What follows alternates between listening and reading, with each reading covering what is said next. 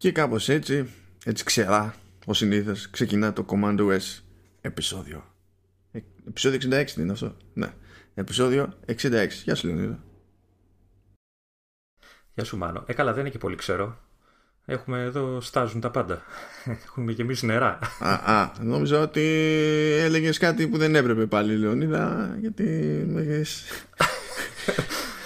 Δεν φταίω εγώ που το μυαλό σου είναι αυτό που είναι. Εντάξει, εγώ μιλάω για το θέμα που θα πιάσουμε. Είδες τι ωραία που τα φέρνω έτσι. Σιγά σιγά στο σημερινό podcast. Έτσι. Ε, γεια σου κοινό μου, γεια σου δηλαδή. Ε, τι κάνεις, ε, ζεις καταρχάς, ε, σε έχει πιάσει η πανδημία, η επιδημία του όχι, κορονοϊού; Όχι, ναι, So far so good. Ναι. Κοίτα, εδώ που τα λέμε, σε σκεφτόμουν όταν άκουγα τις ε, οδηγίες ξέρεις, και τα λοιπά, πέρα από τα καθαριότητες και τα λοιπά, σκεφτόμουν ξέρεις, αυτά που λέγανε ότι ξέρεις, μείνετε σπίτι, μην έρχεται σε επαφή με πολύ κόσμο, μην πηγαίνετε ξέρεις, σε μέρη ξέρεις, με πολύ, πολύ σύχναστα κτλ. Και, και λέω αυτός, αυτός δεν νομίζω θα έχει θέμα. Δηλαδή στον Μπουντρούμι την Αλλά όλη μου η ζωή είναι μια πρόληψη. Ναι, δεν νομίζω ότι θα, θα, θα είσαι ο μόνος, ξέρεις. Θα η εξαίρεση. Όλοι θα είμαστε άρρωστοι και εσύ θα είσαι Δεν έχω δοκιμάσει καν αυτές τις μέρες να κάνω καμιά περατζάδα από συγκοινωνίες και να σου πω μέσα μου λίγο ελπίζω όταν θα χρειαστεί να σκάσω και να είναι τόσο τρεις και ο κουκό που να αρχίσω να ευχαριστεί με τις δημόσιες συγκοινωνίες. Τι καλός άνθρωπος. Ε, ελπίζει ότι θα έχει αρρωστήσει Όχι να αρρωστήσει όσο κόσμος. ότι θα, θα αποφεύγουν, όχι θα αρρωστήσεις. Θα υπάρχει καραντίνα. Θα... Είσαι πολύ καλός άνθρωπος. Η άλλη μου. Καλά, είναι. Ισχύει, ισχύει. Είναι τέτοιο. Η ψυχή... Θυμάσαι το. Πώς λέγονταν το. Θυμάσαι το, το σουτεράκι, το μπαγκάιο. Που... Όχι. Δεν θυμάσαι το σουτεράκι το μπαγκάιο που έπρεπε να γυρίζεις, να αλλάζεις χρώμα στο διαστημοπλιάκι διότι παίζανε ρόλο τα. Ε, ε, τα πειρά το τι χρώμα έχουν ανάλογα με το τι χρώμα έχει ο αντίπαλος που έχεις μπροστά σου. Δηλαδή δεν τον πιάνανε όλα, ρε παιδί μου. Έπρεπε να κάνεις switch πέρα δόθε. Ε, και ήταν, ξέρεις, άσπρο μαύρο. Εμένα είναι κολλημένο, ρε φίλε, στο μαύρο. Ε, έτσι λεγόταν. Κάπως αλλιώς δεν λεγόταν αυτό. Ή υπήρχε κι άλλος τίτλος που το έκανε. Ε, μπορεί να υπήρχε κι άλλος. Αλλά το μπαγκάιο που λέω εγώ τώρα μιλάμε για. Εντάξει, να σου πω. Μιλάμε για πολλά χρόνια πίσω. Ε, ένα σχετικά σύγχρονο, παλιό κι αυτό, αλλά πώς, αλλιώς το θυμάμαι εγώ, που άλλαζες ε, από μαύρης σε άσπρη ε, σφαίρα, ξέρω, το, το, το διαστημόπλαιο και όλα αυτά. Τέλος καλά. το ψάξω. OK, okay, εντάξει, το, το quiz της της ημέρας. Η άλλη μου σκέψη ήταν ότι αργά ή γρήγορα θα κάνω καμιά περαντζάδα στο κέντρο της Αθήνας και θα νομίζω ότι είναι 15 Αύγουστο μόνο που δεν θα, δεν θα λιώνω στη ζέστη, ξέρω το, το ίδιο. Όχι, κοίτα, να σου πω κάτι. Εμάς νομίζω ως χώρα δεν νομίζω θα γίνει κάτι τέτοιο. Δηλαδή αυτά που βλέπουμε σε Ιταλία, Κίνα κτλ. Ξέρεις, με άδειους. Γιατί ξέρεις, θα βγαίνει ο Έλληνας από το σπίτι και θα λέει στον κορονοϊό, ξέρεις ποιος είμαι εγώ. Πιανού είμαι εγώ. Ε, ε, ε, εγώ προσέχω γιατί στο φρέντο βάζω ζαχαρίνη. Οπότε ναι. ναι. Εντάξει. Ε, Πάντως από το κακό στο χειρότερο πάει. Εντάξει, δεν θέλω να στεναχωριόμαστε, αλλά έτσι δείχνουν τα πράγματα. Ναι, γι' αυτό λοιπόν έτσι, το, πήρε, πήρε η μπάλα, πήρε το ρέμα εκεί πέρα και το φημολογούμενο μέχρι πρώτη Καλά, ακόμη και τώρα ε, event της Apple για το, για το Μάρτιο. Απλά βγήκαν φωνές τέλος πάντων που είπαν ότι ήταν όντως προγραμματισμένο και μετά ξεπρογραμματίστηκε. Ε, οπότε είμαστε σε φάση Παΐσιου. Κοίτα, ε, δεν το λες καλά. Έπρεπε να το πεις φημολογείται ότι το φιλμολογούμενο event που, που θα γινότανε μάλλον δεν θα γίνει οπότε μη χαίρεσαι δεν πρόκειται να δούμε iPad καινούριο ούτε μάλλον δεν θα δούμε ενώ παρουσίαση ε, καινούριο iPad ούτε iPhone SE 2 9 ή πως το καλό θα το πούνε τέλος πάντων ε, έχω μια μεγάλη ανησυχία και για WWDC, τα λέγαμε και πιο πριν εκτός podcast. Ναι, και εγώ δεν το, δεν, δεν το κόβω να επιβιώνει. Σιγουριά. Ναι, σιγουριά είναι αυτό. Ε, αν και νομίζω αυτό πάει Ιούνιο, οπότε θεωρητικά είναι μακριά ακόμα, αλλά εντάξει, προφανώς η Apple τι φοβάται να. Μακριά ακόμα. τώρα την ώρα που πριν, λίγο πριν ξεκινήσουμε να τα λέμε εδώ πέρα για την ηχογράφηση που γίνεται η μέρα Τετάρτη 11 Μαρτίου ε, ανακοινώθηκε ότι ακυρώνεται και η 3 και ότι στην ουσία θα γίνει περίπου digital event okay. Οπότε, που και αυτή Ιούνιο είναι, είναι πάνω στην ίδια περίοδο. Νομίζω η 3 συνήθως είναι και τις περισσότερες χρονιές είναι μια εβδομάδα μετά από WWDC. Ε, δεν... Πες δε άνθρωποι, τι είναι η E3 για τους ανθρώπους που δεν γνωρίζουν.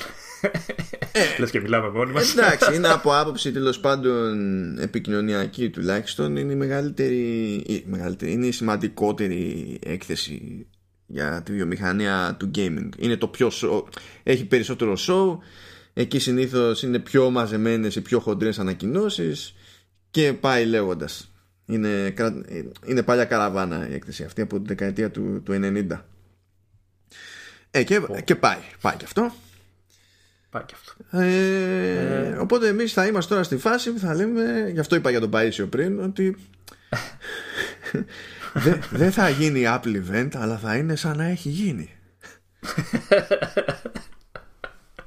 Ε, εν τω μεταξύ, είπες ότι ετοιμάζεις τέλος του χρόνου να αγοράσεις καινούριο iPhone κτλ. Και, και θα δώσεις πόνο και θα μαζέψεις λεφτά για καλό μοντέλο κτλ και καταστρέφεται το σύμπαν, έτσι. Δηλαδή. Ναι, φαντάζομαι θα, θα καθυστερήσει το λανσάρισμα και ό,τι άλλο είναι τέλος πάντων. Καλά θα πάει αυτή η χρονιά. Δεν είναι. Είναι, είναι η χρονιά μου, Λεωνίδα, είναι η χρονιά μου. Στο, δηλαδή. έχω, στο έχω πει και σε ανύποπτο χρόνο ε, ότι έχεις αρχίσει και με πλησιάζεις επικίνδυνα σε ε, ε, καντεμιά τέτοιου επίπεδου. Για να για καντεμιά, πάω, πάω για καφέ και ήμουνα μαζί με το, με το Σταύρο το Βέργο που είναι εξάδερφος ε, και μπορεί να τον έχει πάρει χαμπάρι και κανένα Σοκράτης. Αν το παίζει δίπορτο και μας ακούει και από vertical slice μεριά, γιατί τον έχουμε φωνάξει ω καλεσμένο. Και κάτι λέει αγαπητή μπαρίστα εκεί πέρα. Άσε αυτές τις μέρες, πολύ καντιμιά, την τύχη μου μέσα, μου έχει τύχει το ένα, μου έχει τύχει το άλλο, μου έχει τύχει το παράλληλο και πετάει το ξάδερφος. της λέει, Συγγνώμη, ξέρεις σε ποιον μιλάς.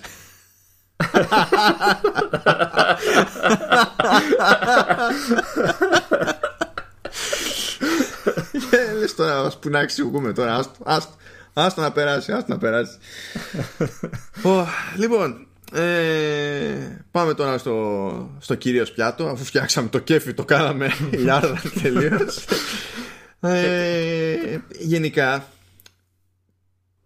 πάλι με καντεμιά θα ξεκινήσουμε δηλαδή αν τα βλέπω σωστά αυτά που έχεις σημειώσει, έτσι. ναι, κάντε μια. Εντάξει, ρε παιδί μου, απλά τα, τα, τα τελευταία ζημιά εκεί πέρα iPad Air ε, ένα μικρό ποσοστό λέει τέλος πάντων υπό συγκεκριμένες συνθήκες μπορεί να καταλήξουν με τίποτα στην οθόνη κενό και, ε, και, και τέλος μετά δεν είναι ότι. Δεν μιλάμε τώρα για στιγμίο κόλλημα και τέτοια. Είναι σταματάει η προβολή και σταματάει η προβολή τελεία. Όχι, όχι. Ε, ε, είναι πιο φαντασμαγορικό. Μπορεί να αναβοσβήσει έτσι τα παταπτά και μετά να, να μείνει κενή για πάντα. Ναι. είναι έτσι το κάνει θεαματικά, ρε παιδί μου. Αυτό είναι φαντέζι. Ε... Προφανώς παίζει πρόβλημα ψηλό συγκεκριμένο γιατί ε, έβγαλε και σχετική ανακοίνωση ε, η Apple που λέει ότι προφανώς θα αναλάβει τις ε, τις επισκευές που έτσι κι αλλιώς ε, νομίζω δηλαδή πότε τα είχε δείξει τα, τα iPad Air του 19 Α, πέρσι ήταν σίγουρα. Πότε έχει, έχει αρκετό καιρό. Δεν ξέρω αν πλησιάζουμε χρόνο από τότε που τα είχε δείξει. Νομίζω ότι σχεδόν τα πάντα ε, από, αυτά τα μοντέλα, από αυτό το μοντέλο τέλος πάντων, νομίζω ότι πρέπει να είναι στη φάση ακόμα που είναι εντός εγγύησης. Αλλά λέει τέλος πάντων ότι για το συγκεκριμένο ζήτημα ε, θα καλύπτει μέχρι το 2021. Πάντως, ε, αν το διαβάσουμε καλά, λέει από Μάρτιος, αυτά που έχουν κατασκευαστεί από Μάρτιο έως Οκτώβριο. Άρα, Μάρτιο, άρα καλά λέω ότι είναι κοντά στο χρόνο που έχουν βγει. Γιατί καλύπτω αυτά τα, τα περσινά του Μαρτίου μέχρι και τον Οκτώβριο. Ε, εγώ να κάνω δύο σημεία, δεν ξέρω αν έχεις τελειώσει. πρώτον, ποιος αποφάσισε να πάρει τέτοιο μοντέλο; Για να γυρίσουμε στην κατεύθυνση που λέγαμε πριν. Ε, τώρα, εντάξει. Ορίστε όμως, πριν σου δημιουργηθεί οποιοδήποτε πρόβλημα. Περίμενε. Περίμενε. Μα το έχω ήδη αντικαταστήσει μία φορά. για άλλο λόγο ήταν εκείνο το θυμάμαι όμως. Ε. Πάλι για την οθόνη. Για την οθόνη, αλλά δεν είναι για το αυτό το πρόβλημα που λέει τώρα εδώ. Ναι, ναι, και θέλω να πιστεύω ότι με την αντικατάσταση θα τη γλιτώσω. Αλλά ναι, κάντε μια που λέγαμε πριν. Δεν, δεν ξέρω. Αλλά ναι. Α, νομίζω ότι δεν μπορείς να πας να τα αλλάξεις στο, στο σήμα σου τώρα. Απλά σου λέει ότι, ε, ότι σε καλύπτει για δύο, ναι, για δύο χρόνια από τη, στη, από τη στιγμή της αγοράς. Το οποίο βέβαια είναι, είναι λίγο και μαγική δήλωση, διότι αυτό ακούγεται φαντασμαγορικό ενδεχομένως στην Αμερικανική αγορά. Στην Ευρωπαϊκή αγορά δεν σημαίνει τίποτα αυτό, γιατί υποτίθεται ότι μα έτσι μα αλλιώς κουτσά στραβά πρέπει να σε καλύψει έτσι κι αλλιώς για δύο χρόνια μετά την αγορά. Ναι. Θεωρητικά βέβαια ε, εξολογικά και εδώ θα γίνεται. Ε, υποτίθεται ότι μπορείς να πας στο όποιο κατάστημα ξέρεις, εξουσιοδημένο κτλ. για να τσεκάρουν και να σου πούνε ότι αυτό το μοντέλο είναι μέσα σε αυτά και ότι σε καλύπτει το πρόγραμμα. Τώρα βέβαια δεν ξερω αυτό που είπες, αν ε, θα πρέπει να χαλάσει πρώτα και μετά να το πας. Ε, ναι, εντάξει, έχουμε δύο χρόνια να το έχουμε στο, στο μυαλό μας. Ναι. Να έχουμε, να, να έχουμε να τρέχουμε. Πάντως δεν φαίνεται με το πρόγραμμα αυτό ξέρεις, να είναι proactive και καλά ότι ελάτε όσοι mm-hmm. έχετε που κατασκευάστηκε εκείνη την περίοδο και το αλλάζουμε. Αλλά ναι, εντάξει. Ξεκινάμε έτσι αυτά με, με τα σπασμένα τα αυγά και πάμε τώρα στις σπαστές τις οθόνες διότι βγήκε μια τέλος πάντων ευρεσιτεχνία εκεί πέρα που εντάξει αναφέρεται σε αυτήν την ευρεσιτεχνία εντάξει, το, το Mac Rumors και έχει εντάξει έχει α, απαράδεκτο τίτλο απαράδεκτο τίτλο ναι, εντάξει, καμία σχέση. Okay. Απαράδεκτο, απαράδεκτο. γιατί λέει, λέει η Apple πατεντάρει λέει, τεχνολογία που θα μπορούσε να, να λύσει το μεγαλύτερο πρόβλημα με τις αναδιπλούμενες οθόνες. Και φυσικά βλέπεις μετά τη, την ευρεσιτεχνία και δεν έχει αναδιπλούμενες οθόνες. Οπότε ποιο πρόβλημα άποψη... Από μια άποψη αλήθεια λέει, έτσι δεν βάζεις αναδιπλούμενη οθόνη, οπότε λύνεις το πρόβλημα. Ορίστε. The, end. The end. Problem solved. Problem solved. Ε, Τι ακριβώς τώρα λέει αυτό το πράγμα, Δηλαδή, βλέπω εγώ συσκευή δύο οθόνες να υποθέσω, έτσι, που ενώνονται, κάτι τέτοιο λέει. Ναι, λέει για ένα θεωρητικό σενάριο τέλος πάντων που ε, μπορείς να φέρεις δύο διαφορετικές συσκευές κοντά και έχουν μαγνήτες και τέτοια και μπορούν, ξέρεις, να να εφαρμοστούν και καταλαβαίνουν έτσι ότι είναι η μία δίπλα στην άλλη οπότε μπορεί η μία να αρχίσει να λειτουργεί ως επέκταση της άλλης ξέρω εγώ και κάτι τέτοια που εμένα μου φαίνεται περισσότερο ξέρεις σαν concept αυτό το πράγμα. Για κάτι whatever. Και γενικά έτσι κι αλλιώς το ότι εμφανίζεται κάτι σε πατέντα δεν πάει να πει ότι μετατρέπεται σε, σε προϊόν. Ε, ή μπορεί μέρος της ιδέας να εφαρμόζεται σε κάποια πολύ συγκεκριμένη πτυχή κάπου αλλού σε άλλο προϊόν χωρίς αυτό πάλι να σημαίνει ότι θα δούμε κάτι πραγματικά καινούριο. Αλλά να σου πω αλήθεια εμένα πιο πολύ με γαργάλαγε ξέρεις το concept αυτό ε, ότι έχω πολλαπλές συσκευές τις βάζω δίπλα δίπλα συνειδητοποιεί μία την ύπαρξη της άλλης και προσπαθούν να συνδυαστούν για να μου δώσουν λίγο. Ε, ε, να σου πω εγώ θα το βλέπα θα το βλέπα σαν προέκταση του, του sidecar αυτό. Ναι, ας πούμε παίρνεις το iPad και το πας στο Mac και κάπως καταλαβαίνει το ένα το άλλο και όχι, κάνει... όχι απαραίτητα σε, ξέρεις, σε συνδυασμό με το Mac παρότι το sidecar προφανώς έχει να κάνει με αυτό. Απλά θα, ήταν, θα το σκεφτόμουν πιο πολύ σαν να, πούνε, σαν να λένε ότι υποστηρίζουμε το sidecar σε, σε iPad OS ξέρω του στυλ έχεις εσύ iPad έχω εγώ iPad ε, θέλουμε να δούμε να κάνουμε κάτι τώρα εκεί πέρα. Τα βάζουμε σε μια επιφάνεια ξέρω εγώ. Ε, συνειδητοποιούν ότι είναι δίπλα δίπλα διευρύνεται ο καμβάς και είμαστε ξέρω εγώ στην ίδια εφαρμογή whatever δεν ξέρω τι. λέμε τώρα θεωρίες για αγρίους έτσι. Αν και εδώ πέρα έτσι πως το δείχνει ε, είναι σαν να έχει τουλάχιστον στην πατέντα στο παράδειγμα που έχει σαν να έχει δύο διαφορετικές συσκευές που είναι στημένες σαν να ήταν σε λάπτοπ το ένα να είναι το πάνω μέρος ξέρω εγώ, και το άλλο να είναι το κάτω μέρος αλλά εντάξει, ξέρω εγώ. Ξέρεις ότι έχω ήδη σκεφτεί την πρακτική εφαρμογή της ε, πατέντας, έτσι; Είναι ο λόγος για τον οποίο θα γίνει αυτή η πατέντα. Για εντυπωσίασέ μας, ε... εκεί πέρα να βάλω λίγο mute, να δω κανένα mail, για πες. Είναι το τάβλι. Κολλάζει ο iPad, ο ένας στη μία μεριά, ο άλλος στη άλλη, ρίχνουμε ντόρτια και εξάρες. Τώρα, άμα, βαρέ, άμα βαρέσει τα πλήκτρα, βέβαια θα κοστίσει κάτι παραπάνω. Αλλά... και, να, και να δω και ποιος μάγκα θα χτυπάει τα πουλιά. Ναι, αυτό λέω. Θα κοστίσει λίγο παραπάνω, αλλά εντάξει. ε, ναι, έτσι, έτσι, έτσι. Ε, πάλι λοιπόν και αυτό ενδιαφέρουσα πατεντούλα, δεν χρειάζεται να το κάνουμε περισσότερο νιανιά.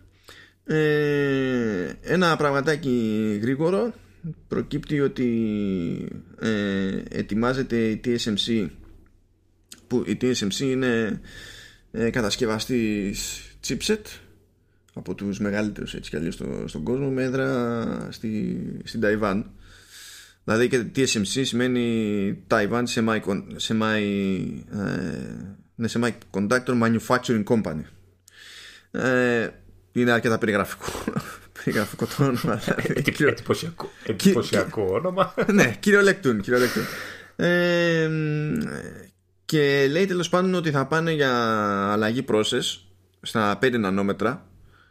Και ήθελα για τη τιμή των όπλων να αναφερθούμε λίγο σε αυτό. Διότι έχουμε πει προηγουμένως ότι ε, είχαμε μεγάλη βελτίωση στην αυτονομία σε iPhone ξέρω εγώ ε, ειδικά αυτή τη σεζόν που τρέχει που ήταν και θέμα τέλος πάντων αλλαγών στο λειτουργικό, ε, χρήσης μεγαλύτερων μπαταριών και, και τα λοιπά, αλλά είναι πάντα και θέμα chipset. Και ένα από τα κέρδη συνήθως όταν ε, πέφτει, πέφτουμε στο μέγεθος του, του ημιαγωγού είναι ότι μπορούμε να έχουμε κέρδη σε επιδόσεις ε, μπορούμε να έχουμε κέρδη σε αυτονομία ή μπορεί να έχουμε συνδυασμό των δύο και συνήθως γι' αυτό πηγαίνουν οι εταιρείες να κάνουν ξέρεις, κάτι ενδιάμεσο να φτιάξουν ένα πιο γρήγορο, πιο αποδοτικό chip αλλά να σε σώσουν λίγο και με την αυτονομία. Και νομίζω ότι αυτό είναι σημαντικό σε αυτή την περίπτωση ακριβώς επειδή πηγαίνει λίγο πακέτο με τη σχεδόν αυτονόητη φημολογία ότι ε, κοντοζυγώνουν τα iPhone με 5G modem και επειδή αυτά τα modem και είναι παραπάνω ε, πιστεύω ότι το κέρδος σε, ξέρεις, σε αυτονομία θα πάει όλο εκεί και ότι δύσκολα θα έχουμε πραγματικό κέρδος στη γενικότερη χρήση. Ναι. Χρειάζεται όμως αυτός ο αέρας, χρειάζεται. Ίσως αν απενεργοποιήσεις το 5G και δουλεύεις με 4G, εκεί ίσως να βλέπεις. Α, όντως ισχύει κάτι τέτοιο. Ε, αυτό είναι λίγο περίεργο. Ε, να σου πω γιατί εξαρτάται από τα ποια modem θα χρησιμοποιήσουν και το timing διότι ε, έχει, τα, τα modem που θα χρησιμοποιήσουν τουλάχιστον σε πρώτη φάση θα είναι Qualcomm μέχρι να καταφέρουν να φτιάξουν τα δικά τους. Αλλά νομίζω ότι σε κάποιες περιπτώσεις το modem που σου δίνει Qualcomm ε, modem που κυκλοφορεί ήδη έτσι. Δεν ξέρω τώρα σε τι θα έχει πρόσβαση και για πότε το υπολογίζει η Apple και αν θα έχει αλλάξει κάτι προς το καλύτερο. Στα 5G modem στη Qualcomm ε, ε, για κάποιο λόγο όταν ενεργοποιείται το κύκλωμα ξέρω εγώ για 4G ενεργοποιείται και του 5G και αντίστοιχα τούμπαλι ενώ σε παλαιότερα modem που ήταν για 3G, 4G ξέρω εγώ και τέτοια πράγματα ή λειτουργούσε το ένα ή λειτουργούσε το άλλο. Έκανε switch. Δεν έδινε ρεύμα δηλαδή και στα δύο κυκλώματα. Αυτά τώρα είναι χαζομάρες που είναι κλασικές χαζομάρες. Όταν αλλάζουν τεχνολογίες δικτύων και έχουμε να υποστηρίξουμε κάτι καινούριο περνάει από αυτές τις φάσεις η αγορά είναι πιο ενεργοβόρα τα πρώτα modem, είναι μεγαλύτερα σε, σε όγκο, έχουν ιδιοτροπίες, δεν τα πάνε γενικά καλά σε κατανάλωση και software και, τα, και τρώνε ζόρια.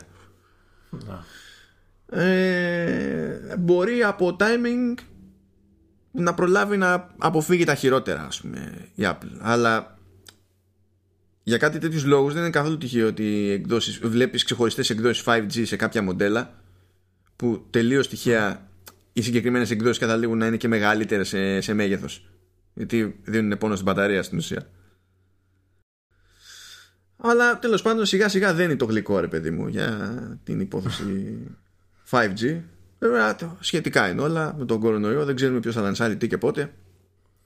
Ναι, αυτό θα σα πω γιατί λέει ότι και καλά ετοιμάζονται, αλλά μάλλον ετοιμάζονται χωρίς το ξενοδόχο. Ναι, κάτι, κάτι τέτοιο. Ε. Α, ωραία, θα, κάνω, θα κάνω ένα ύποπτο skip, μιας και το είπες. Γιατί κάτι ανάλογο λέγεται κυρίως και για το φημολογούμενο iPhone 9 Παύλα SE2 που ναι μεν ναι. υπάρχουν τα σχέδια που υπάρχουν αλλά τώρα έτσι όπως πάει το πράγμα είναι άγνωστο το πότε ναι, αυτό μάλλον το λένε επειδή ακυρώνεται και το event, οπότε λένε πολλοί ότι ακυρώνεται πέρα από το, το φόβο ότι ξέρεις, συγκεντρώνονται πολλά άτομα σε ένα χώρο, ότι ε, υπάρχει καθυστέρηση στην κατασκευή του iPhone SE 2, 9, 9,5, 8 παρατέταρτο, δεν ξέρω. Οπότε ουσιαστικά δεν θα έχει κάτι να δείξει Apple ή μάλλον θα έχει να δείξει, αλλά ξέρεις, συνήθως όταν το δείχνεις σου λέει ότι σε μια εβδομάδα είναι, θα το έχεις και στα χέρια σου, οπότε τώρα αυτό δεν θα μπορεί να το κάνει, οπότε τα αποφεύγει όλα μαζί. Κάτι τέτοιο προφανώς συμβαίνει και εδώ. Όχι, ρε, μην το πούνε όμως iPhone 9, δηλαδή το, το διαβάζω κάθε φορά και τσαντίζομαι. Να σου πω τώρα πιο λογικό δεν είναι όμως το iPhone 9 από το να το πούνε SE2. Τι να εξηγήσεις με το SE2. Τι εννοείς λογικό, γιατί στην αγορά θα υπάρχει το 9 και το 12. Μα ήδη το έχουμε αυτό το μπέρδεμα. Και, και ταυτόχρονα θα υπάρχει το 11, μάλλον, ή δεν ξέρω αν θα αποσύρουν το 11 και θα κρατήσουν το τενάρ. Ξέρω τι, τι κάνουν με τα περίεργα. Μπορεί να έχουν ξεχάσει κανένα 8. Μα, ή, ή, μα είχαμε περάσει από τη φάση που είχαμε το 8 και το 10. Έτσι. Δηλαδή την έχουμε πάρει τη, τη, την πρώτη την κρυάδα. Ναι. Και είχαμε και το, το, και το 10 με, με λατινικό αριθμό κιόλας. Ενώ τουλάχιστον τώρα το 11 το έχουμε. Το, θα προτιμούσα πραγματικά το που είναι 11,5. Δεν ξέρω, αλλά iPhone SE 2 μου φαίνεται πιο κουφό ακόμη σαν, σαν φάση. Ναι, δηλαδή ναι. το άλλο θα κάτσει κάπου μέσα στο, στο line-up και θα πεις ότι αν πάρω μόνο τους αριθμούς έτσι χήμα μπορεί να μην δημιουργούν μια συνέχεια αλλά τουλάχιστον καταλαβαίνω στον αυτόματο ποιο είναι πιο χαμηλά και ποιο είναι πιο ψηλά. Τι, τι, τι να πεις. Αλλά τέλος πάντων υποτίθεται ότι πάνε, δηλαδή, ισχύουν τα, τα γνωστά ότι πάει για οθόνη με 4,7 inches, πηγαίνει για Touch ID, ε, και... Α13 λογικά. Ναι, εντάξει. Το λογικό είναι να έχουν βάλει και ultra wideband, το οποίο εντάξει, είναι επίσης λογικό, ας πούμε, σε τέτοιε περιπτώσεις. Αλλά απλά πράγματα, ρε παιδί μου, δεν είναι. Είναι, είναι, είναι το προβλεπέ. Εγώ θέλω να δω, δεδομένου ότι κατά μία έννοια στο στάνταρ ξέρω εγώ το iPhone 11 έπεσε λίγο σε τιμή από αυτή που ξεκινούσε προηγούμενες χρονιές. Και έχει πουλήσει πολύ αυτό το τηλέφωνο. Θέλω να δω για αυτό το ενδεχόμενο τι τιμή θα διαλέξεις και πώς θα διαχειριστεί και την ύπαρξη του 8 ξέρω εγώ. Να, το οποίο εξακολουθεί να είναι σχετικά ακριβό έτσι ένα δεν θυμάμαι τώρα πόσο έχει. Ναι, καλά τώρα όταν γίνει αναδιάρθρωση στο line-up ανακατάταξη μάλλον όλα θα είναι σχετικά. Ναι. Μπορεί να το, να το αλλάξει τιμή. Μπορεί τεχνικώς να το εξαφανίσει. Ποιος ξέρει τώρα. Αλλά τέλος πάντων, OK. Okay. Ε, και ήρθε η ώρα να πιάσουμε όλα τα υπόλοιπα. και να καταλάβει ο κόσμος γιατί μίλαγα για διαρροές και νερά και, και χαμό. Ναι, γιατί κάποιο, κάποιο παιδί το οποίο φαντάζομαι δεν το ψάχνει καθόλου η Apple, δεν θα του κλείσει το σπίτι. θα του πει εσύ, εσύ, εσύ, μόνο, εσύ μόνο θα, πας σε, θα σε βάλουμε σε ένα μέρος με υψηλή συγκέντρωση ανθρώπους ξέρω εγώ και τέτοια. Εσύ μόνο, να κολλήσεις μόνο εσύ. Κάποιος έκανε leak build του iOS 14. Και όπως το έκανε έτσι εξαφανίστηκε κιόλας. Έτσι ξεκινάνε όλες οι ιστορίες αγάπης ποιος θα αγαπήσει ποιον τώρα σε αυτή την περίπτωση σχετικό. Αλλά έγινε, έγινε διαρροή ενό build του iOS 14 και από ό,τι φαίνεται ε, το, το καβάντωσε πρώτα το 9 to 5 Mac και πρέπει να έκανε και μια σχετική μόντα και το Mac Rumors. Αλλά το πολύ ζουμί ήρθε από 9 to 5 Mac που μέσα σε δύο μέρες πραγματικά ξέρασε πληροφορία. Ερχόταν από παντού, δεν ξέρω τι να γίνουμε. Και ε, έκανε, έπαιξε και ένα κύμα εκεί λίγο πιο περίεργο από Mac Rumors και προσπαθήσαμε να οργανώσουμε λίγο εδώ την πληροφορία γιατί γίνεται ένας κακός χαμός. Γιατί ναι μεν μιλάμε για το iOS 14 αλλά πολλά πράγματα που προκύπτουν από εκεί ε, έχουν να κάνουν με νέο hardware. Ε, ή έχουν να κάνουν με περισσότερες πλατφόρμες. Δεν είναι κάτι συγκεκριμένα για το iOS ας πούμε δεν και καλά και μόνο για το ναι. iOS και μόνο για iPhone. Οπότε γίνεται ένας χαμός ξέρω δηλαδή ακόμη και πράγματα που έχουμε και πράγματα που μαθαίνονται τώρα για το επόμενο WatchOS που και αυτά προκύπτουν από το build του iOS 14. Και... Εντάξει, λογικό γιατί είναι συνδεδεμένα τα δύο. Έτσι. Ναι, γενικά γίνεται ένας τέτοιος περίεργος χαμός, ρε παιδί μου. Οπότε λέμε να ξεκινήσουμε. Εν τω μεταξύ, αυτό που σου λέγανε ε, και πριν το podcast, ε, όταν τα διάβαζα, ε, ε λέγανε beta, beta ε, κώδικας κτλ. Και, και λέγανε εντάξει, 13,4. Και μετά συνειδητοποίησα ότι μιλάνε για το 14 και έπαθα σοκ με τη διαρροή. Ε, αλήθεια δεν φοβάται το, το 9 to 5 για μήνυση, ξέρω εγώ, οτιδήποτε από την Apple μπορεί να, να τους κάνει κάτι. Ή είναι ελεύθεροι δημοσιογράφοι και μπορούν να γράφουν ό,τι θέλουν. Δεν νομίζω ότι σε αυτή την περίπτωση μπορεί να κάνει κανείς δημοσιογράφος. Πρώτα απ' όλα, ό,τι και να προσπαθήσει να κάνεις δημοσιογράφος, η ζημιά έχει γίνει. Ξεκινάμε από αυτό. Δεν, δεν πισωγυρίζεις τώρα αυτό. Αυτό είναι το ένα ζήτημα. Το, το άλλο ζήτημα είναι ότι ε, δεν μιλάμε για ξέρω εγώ κλεπταποδοχή. Δεν είναι σαν την περίπτωση με το iPhone 4 που κάποιος το είχε παρατήσει τάχα μου σε ένα μπαρ και έγινε ιστορία με το Gizmodo και τέτοια. Ε, δεν, δεν, είναι, δεν είναι το ίδιο πράγμα. Κάποιος έβαλε το χέρι του κάπου που δεν έπρεπε και αυτός ο κάποιος ήταν ο δημοσιογράφος ή δεν ξέρω και εγώ τι και ή πλήρωσε απαραίτητα για να έχει πρόσβαση και, και τέτοια. Το, το στραβό εξ αρχής είναι ότι κάποιος που είχε, κατάφερε να έχει πρόσβαση σε κώδικα που μπορεί δικαίως να έχει πρόσβαση σε κώδικα στο πλαίσιο mm. τη δουλειάς του, είναι παιδί μου, ε, ή μπορεί να μην είχε δικαίως, τέλος πάντων, ε, καβάτζωσε και είπε ωραία ας κάνουμε κάτι γι' αυτό.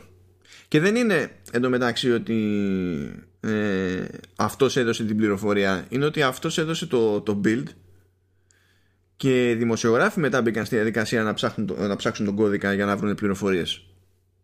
Ναι. Δεν ξέρω, ξέρεις, μπορεί να μην κάνει κάτι σε επίπεδο νομικό, αλλά ξέρεις, θα τους πιέζει αλλιώς μετά, ρε παιδί μου. Να τους βάλει σε μια καλή λίστα, να τους λέει για κάθε μετά, αφού μου κάνω τέτοια ζημιά. Δεν ξέρω, λίγο δύσκολο τώρα μου φαίνεται σε αυτή την περίπτωση. Εκτός αν έχει κάνει κάποιος πολύ κακό χειρισμό στη... ως προς την πηγή του, τέλος πάντων. Και αν έχεις σκάσει και είναι και ανώνυμα, ποιος ξέρει. Ναι, σωστό και αυτό. Εκεί τι να πει, τι, τι να διασταυρώσει. Θα σου πει ο δημοσιογράφος, προέκυψε αυτό, είναι legit, Α το ψάξω. Τι θα γυρίσει μετά να σου πει η Apple, γιατί ασχολήθηκες με κάτι που έφτασε στην πόρτα σου;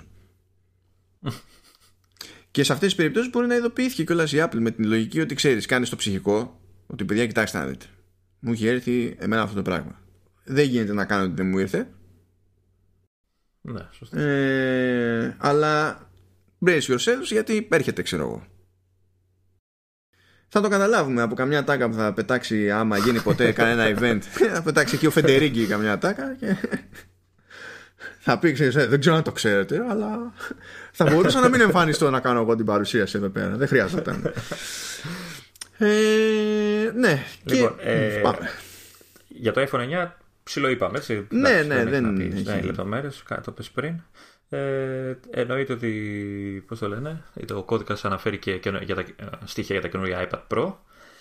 Κυρίως από ό,τι βλέπω εγώ αναφέρουν για το καινούριο σύστημα της κάμερας που θα είναι τριπλή. Ναι. Ε, δηλαδή σε στυλ iPhone Pro, ε, 11 Pro. Ε, και θα περιλαμβάνει τους κλασικούς αισθητήρες telephoto, να μην στον πω τηλεφάκο και συκτηριάσεις, ultra wide και wide και τον αισθητήρα αυτό το Time of Flight 3D sensor, έτσι το λένε. Το οποίο από ό,τι θυμάμαι και από ό,τι διαβάζω είναι ουσιαστικά για το, για το AR. Ναι, ναι, ναι. Διάφορα. Καλά, μπορεί να παίξει ρόλο και στην φωτογράφηση σε περιπτώσεις ξέρεις που παίζει με depth of field και τέτοια πράγματα. Αλλά είναι κυρίως για AR αυτό.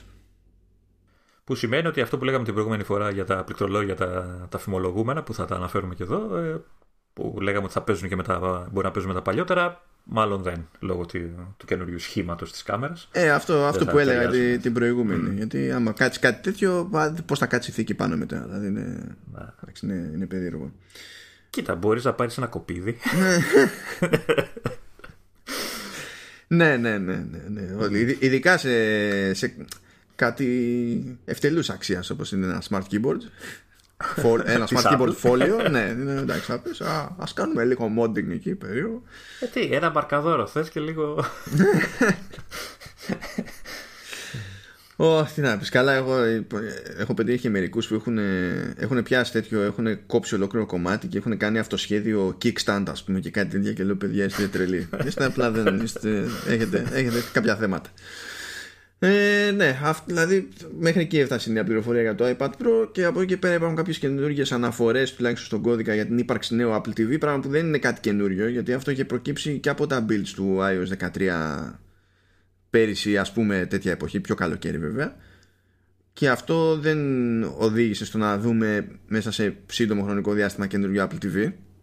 Οπότε η αναφορά στον κώδικα, κάτι που ισχύει γενικότερα για τα περισσότερα πράγματα που θα πούμε τώρα ειδικά για θέματα software και τέτοια ε, η αναφορά στο κώδικα είναι μια απόδειξη ενός πειραματισμού π, ας το πούμε έτσι αλλά δεν είναι εγγύηση ότι αυτό το πράγμα θα φτάσει στην τελική έκδοση εγκαίρως. Εδώ ακόμα περιμένουμε κάποια πράγματα του 2013 ναι, Λεπτομέρειες μου και εσύ. Ναι, δεν, δεν ξέρουμε πότε θα βγει. Ε, ε, Είναι απόδειξη ότι ε, δουλεύουν πάνω σε αυτό το πράγμα. Ναι. Δεν είναι κάτι που το φημολογείται Απλά δεν ξέρουμε πότε θα καταφέρουν να το κυκλοφορήσουν. Ναι. Ε, εδώ σου λέω αυτό που είπες. Ε, δημοσίευσαν πράγματα, λέγανε για το iOS 13 και ακόμα περιμένουμε ένα χρόνο μετά. Ε, ναι. Ε, πολλά. Ναι, ναι, ναι. Ε, αλλά πέραν από αναφορά σε νέο Apple TV γίνεται, φαίνεται να γίνεται και αναφορά σε νέο Apple Remote ε, σε νέο Apple TV Remote ό,τι και αν σημαίνει αυτό δηλαδή φαίνεται από το, ότι υπάρχει κωδικός τέλος πάντων για νέο remote όχι το τι κάνει αυτό το remote ε, κοίτα, λογικό δεν είναι αυτό. Δηλαδή βγαίνει καινούριο Apple TV, δεν θα έχει καινούριο τηλεκοντρόλ. Δηλαδή, δεν ξέρεις γιατί. Τα περιμέναμε. Γιατί και όταν βγήκε το Apple TV 4K, ας πούμε, δεν είναι ότι του αλλάξανε τα φώτα σε σχέση με, το, με τη σχεδιαστική γραμμή και ναι. τη λογική του προηγούμενου Apple TV που πλέον λέμε Apple TV HD και δεν είναι η εφαρμογή, δεν είναι όμως ούτε η υπηρεσία αλλά είναι ένα πράγμα εκεί περίεργο. Είναι κάτι με TV βρε αδερφέ. Τώρα παίζει, δείχνει, στριμάρει βγάζει ήχους, μπαίνει στην πρίζα. Κάτι είναι, είναι αυτό το πράγμα. Είναι τετράγωνο δεν είναι; Ναι, ναι, ναι, oh, σε πάμε, στρογγυλεμένες τώρα. Ναι, είναι στρογγυ... ε, πώς το λέμε, στρογγυλοποιημένο τετράγωνο. Ναι, έτσι, έτσι ε, αλλά ναι, νομίζω ότι θα είναι καλοδεχούμενη έτσι, μια νέα έκδοση του, του Apple TV 4K φαντάζομαι γιατί εντάξει, πρέπει να υποστηριχθεί HDMI 2.1 και κάποια πράγματα που φέρνει πάρα πολύ ωραία αλλά νομίζω θα είναι ακόμα πιο καλοδεχούμενη η αλλαγή αν δεν κάνει νέα παρόλα η Apple για το ρημάδι το remote ναι. Μα γιατί ήταν τόσο ωραίο ναι, πάρα πολύ ωραίο είναι. Μετά πρέπει να το πιάσεις στα χέρια σου και να κάνεις δουλειά, βέβαια, και εκεί δημιουργούν κάποια προβλήματα. Ακόμα και τα σύμβολα που έχει πάνω δεν βγάζουν νόημα. Όχι όλα τέλος πάντων, αλλά ακόμα και αυτό δηλαδή είναι off. Κοίτα, η αλήθεια είναι ότι τώρα τελευταία, ε, επειδή ξέρεις, το χρησιμοποιώ πιο πολύ για το, με το TV Plus κτλ. Ε, έχει πράγματα που με βολεύουν. Του στείλω ότι δεν χρειάζεται ξέρεις, να κοιτάει. Ξέρεις, να, γιατί είναι Bluetooth νομίζω είναι αυτό. Δεν ναι. να κοιτάει δηλαδή το, το μηχάνημα για να πιάσει. Ε, τα volume controls ελέγχουν και το volume της τηλεόρασης. Και μάλιστα ακόμα και όταν είναι κλειστό το, το Apple TV το κάνεις. Οπότε, ό,τι είναι κοντά σου, ξέρεις, δεν να ψάξει για το τηλεκοντρόλ της τηλεόρασης. Εντάξει, έχει ένα θέμα με την ακρίβεια, δηλαδή κάνεις λίγο πάνω και πάει 45 τετράγωνα πιο κάτω. Αλλά εντάξει. Γενικά εντάξει. Θέλει, θέλει. Μια μικρή, μικρή αλλαγή. Τίποτα. Ναι, ναι, ναι, υπάρχουν κάποια θεματάκια τέλος πάντων σε αυτή την περίπτωση. Δεν ξέρω κιόλας ε, αν είχες δοκιμάσει να παίξεις παιχνίδι με το reboot. ναι, ναι, Μία φορά όταν είχε βγει το Apple TV HD, όχι το, το 4K. Μία φορά. Δηλαδή τότε που είχε πρωτοσκάσει το Siri Remote, παιδί μου. Έκανα την ναι. απόπειρα. Ε, και ήταν και απλό παιχνίδι. Δηλαδή γι' αυτό άντεξα και λίγο. ε, και επίσης είναι πάρα πολύ ωραίο που το λένε Siri Remote. Υποτίθεται στην βασική του λειτουργία ότι δουλεύει με το Siri και τα γιατί έχει μικρόφωνο. Και το Apple TV εννοείται ότι δεν λειτουργεί το, το Siri όχι απλά στα ελληνικά, δεν λειτουργεί ούτε καν στα αγγλικά επειδή είσαι σε Ελλάδα. Ναι, ναι αυτό, δεν το, αυτό δεν το καταλαβαίνω. δηλαδή, ενώ σε άλλες πλατφόρμες αφήνει να το ενεργοποιήσεις απλά σε μία από τι υποστηριζόμενε γλώσσες, εδώ πέρα δεν σε αφήνει καν. ναι, ναι, εντάξει, okay.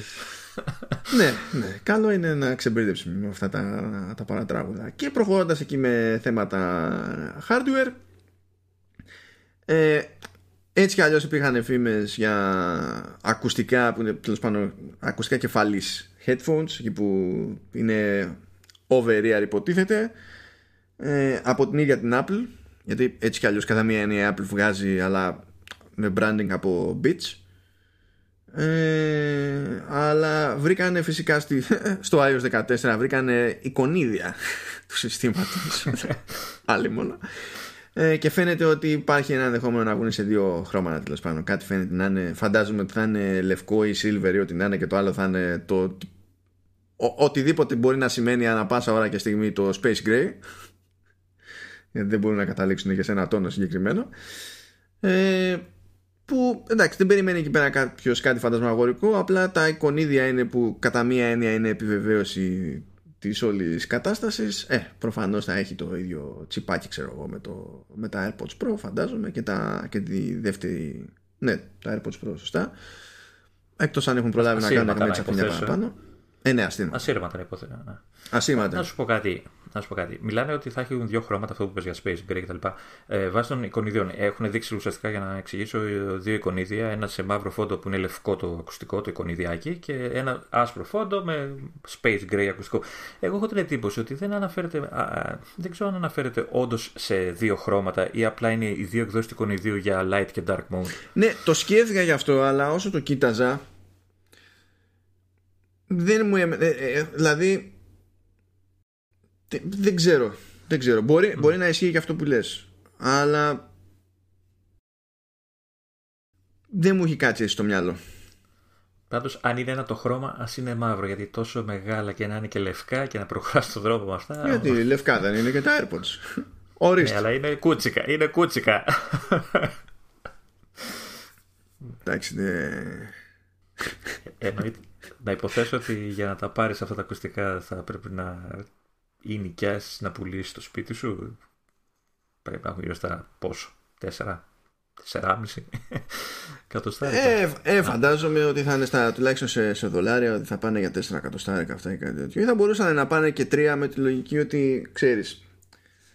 Δεν έχει σημασία αν είναι μία ή άλλη τιμή, ξέρω εγώ, με τα, με τα AirPods Pro, διότι μιλάμε άλλη κατηγορία, άλλος σχεδιασμός, άλλη λογική. Υπάρχει εκεί μια συζήτηση για το τι θα έχει να φορτίζει αυτό πάνω ε, αν θα είναι Lightning ή αν θα είναι USB-C με τη λογική ότι ανάλογα μοντέλα του ανταγωνισμού έχουν κάνει στροφή σε, σε USB-C. Τώρα δεν ξέρω τι να υποθέσω εγώ σε αυτή την περίπτωση και να σου πω αλήθεια δεν με νοιάζει κιόλας.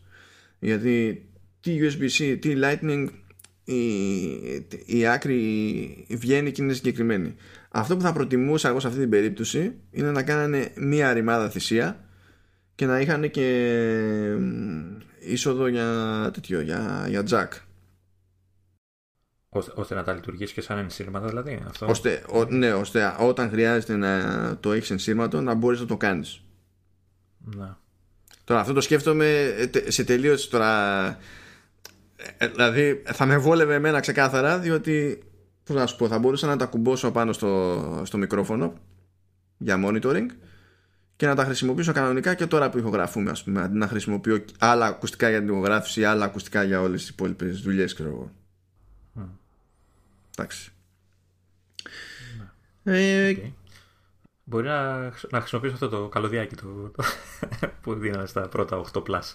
Α, τώρα που το είπα. Το θυμάσαι αυτό το καλωδιάκι που δίνανε για να ναι. κάνεις το lightning σε jack. Ναι. Ε, μόλις συνειδητοποίησα ε, ότι ε, αυτό δινόταν μέχρι και το 10 μέσα στη συσκευασία. Υπήρχε ε, στα 10 και στο 8, 8 plus. Okay? Ναι, ναι. Το δίνανε μαζί. Μετά το κόψανε. Και τώρα έμαθα ότι και τα μοντέλα 8 Plus, ξέρω εγώ, που αγοράζεις τώρα, δηλαδή είναι καινούργια σοδιά, σας το πούμε, δεν το έχουν μέσα, το έχουν βγάλει. Ναι, ναι. Ε, OK. Okay. Έτσι, ένα ναι, ναι. άσχετο, ένα αστερίσκο έβαλα. Ναι. Ναι, νομοτελειακό ήταν αυτό τώρα. Ναι, ναι. Συγγνώμη, τώρα κοίταξα λίγο τα, τα feeds μου και έχω, έχω συγκλονιστεί. Oh. Διότι βλέπω ένα φοβερό τίτλο. Δηλαδή, ε, δηλαδή πρώτα θα πεθάνουμε και μετά θα σταματήσει το, το clickbait και το, το στήσιμο για, για SEO. Έτσι. Δηλαδή, how to use your Mac to help fight against coronavirus. Και ο ποιητής θέλει να πει να, να συμμετάσχει στο, στο folding at home. Αυτό θέλει να πει ο ποιητής. Έτσι. Αλλά ε, ρε παιδιά, εντάξει, λίγη τσίπα ξέρω εγώ. αυτό, δεν είναι, αυτό το folding at home δεν υπήρχε από εποχές PS3. Βάζαμε το PS3 ναι, ναι. Μα και από πιο πριν. Απλά δεν ήταν ε, τόσο ανοιχτό σε καταναλωτές γιατί δεν υπήρχε εξαίρεση ξέμπαρκη ισχύ να πει ότι μπαίνει στη διαδικασία. Αλλά αυτό, αυτό εννοεί ο ποιητής και πηγαίνει και μου γράφει αυτό το πράγμα. Πώς να χρησιμοποιήσεις τον Mac για να βοηθήσεις στην καταπολέμηση του, του κορονοϊού. Και λες, έλα, φίλε, έλα, έλα σταμάτα. Δηλαδή, άμα δω και τίτλο πώς να χρησιμοποιήσεις τον Mac για να πλύνεις τα χέρια σου και να λέει μετά μπες στο τάδε URL μέσω Safari για να δεις πώς να πρέπει να πλύνεις τα χέρια σου, εκεί θα τρελαθώ. Δηλαδή, είμαστε πολύ κοντά. Πολύ κοντά. Τέλος πάντων, κλείνει η παρένθεση. Ε, προχωράμε εκεί πέρα με την ξεπέτα, διότι έχουμε εκεί τα αιωνίως φημολογούμενα AirTags. Είναι κάτι, σαν, mm. κάτι ανάλογο των Tiles που είναι στην ουσία. Ε, να το πω αισθητήρες χρησιμοποιούν Bluetooth και στην προκειμένη περίπτωση Ultra Wideband που μπορούμε να τα να βάλουμε σε ένα πορτοφόλι ξέρω εγώ, σε μια βαλίτσα, σε ένα ό,τι να είναι και στην ουσία να μπορούμε να χρησιμοποιούμε το, ε, τις υπόλοιπες συσκευές για να μπορούμε να τα εντοπίσουμε στο χώρο και εξ αποστάσεως για να δούμε που είναι αλλά ειδικά στην περίπτωση που έχουμε και Ultra Wideband εφόσον υπάρχει τουλάχιστον iPhone 11 πρόχειρο ε, να μπορούμε και σε εσωτερικό χώρο να, να δούμε όχι απλά ότι είναι κάπου εκεί πέρα, αλλά να δούμε ακριβώς που είναι τέλος πάντων. Να μπορεί να μας το δείξει το, το iPhone, να, πάμε, να μας δείξει και κατεύθυνση και τέτοια. Παιδί. Ε, αυτά, αυτή είναι παλιά ιστορία, δηλαδή είναι πάνω από ένα χρόνο που θυμολογείται ε, το συγκεκριμένο προϊόν. Νομίζω ότι και το AirTag είναι και ονομασία που έχει προκύψει και από, από, τον κώδικα, σαν, σαν φορές του κώδικα σε αυτό το προϊόν. Νομίζω το, το επιβεβαίωσαν τώρα ότι θα λέγεται έτσι, μέσα από τον κώδικα. Ήταν εφημολογούμενο όνομα και τώρα ναι. το επιβεβαίωσαν. Ε, και εντάξει, το μόνο άλλο που προέκυψε τέλος πάντων στην όλη υπόθεση είναι ότι θα έχουν αφαιρόμενες μπαταρίες, α, ναι, αφαιρούμενες μπαταρίες σαν και αυτές που είναι για τα ρολόγια, ξέρω εγώ, τις, πώς 30-32 ή 20-32, δεν θυμάμαι. 60 κάτι νομίζω είναι. Ναι, ό,τι να Αυτό, αυτή τη στρογγυλή την μπαταρία είναι το, το, το, χαπάκι. Ναι, το, το, χαπάκι. Το χαπάκι. Ε, εννοείται από αυτό και μόνο καταλάβεις ότι είναι λάθος η πληροφορία. Έτσι. Αφαιρούμενη μπαταρία σε Apple προϊόν δε, και από το χρήστη κιόλας. Ε, ε, δεν νομίζω ότι είχαν περιθώριο όμως αυτό γιατί αν, αν κρίνεις από το τι ισχύει στα tile που είναι τόσα χρόνια ναι. προϊόν, ας πούμε, και ότι η μπαταρία την παλεύει για κάνα χρόνο, τι θα σου έλεγε ότι πέτατα κάθε χρόνο και παίρνει άλλα; Λίγο δύσκολο, ναι. όσο να πεις. Ναι. ε, όχι, θα μπορούσε να είναι επαναφορτιζόμενο με τον κόψα, αλλά και αυτό χαζό είναι, εντάξει. Επαναφορτιζόμενο, τι. Για, και πώς, πώς, με το. Θα σου έλεγε πάρε air power; ναι, και μένει από μπαταρία και ξέρεις. Δε... και χάνεις τα κλειδιά για πάντα. ναι, ναι, ναι, κάτι τέτοιο. Ε, και νομίζω ότι κάπως έτσι τελειώνουμε με τα hardware mm. και τώρα πάμε στο WatchOS να πούμε ότι όλα αυτά που έχουν προκύψει ως πληροφορίες για το, για το WatchOS προέκυψαν πάλι από το build του iOS 14 και είναι, είναι, είναι χαμός πληροφορίας, είναι πραγματικά χαμός πληροφορίας. Υπάρχουν λεπτομέρειες που είναι για, καθαρά για τον Erdula, υπάρχουν λεπτομέρειες που είναι για τον οποιονδήποτε έχει, έχει απ' όλα το πράγμα. Απ' όλα το πράγμα.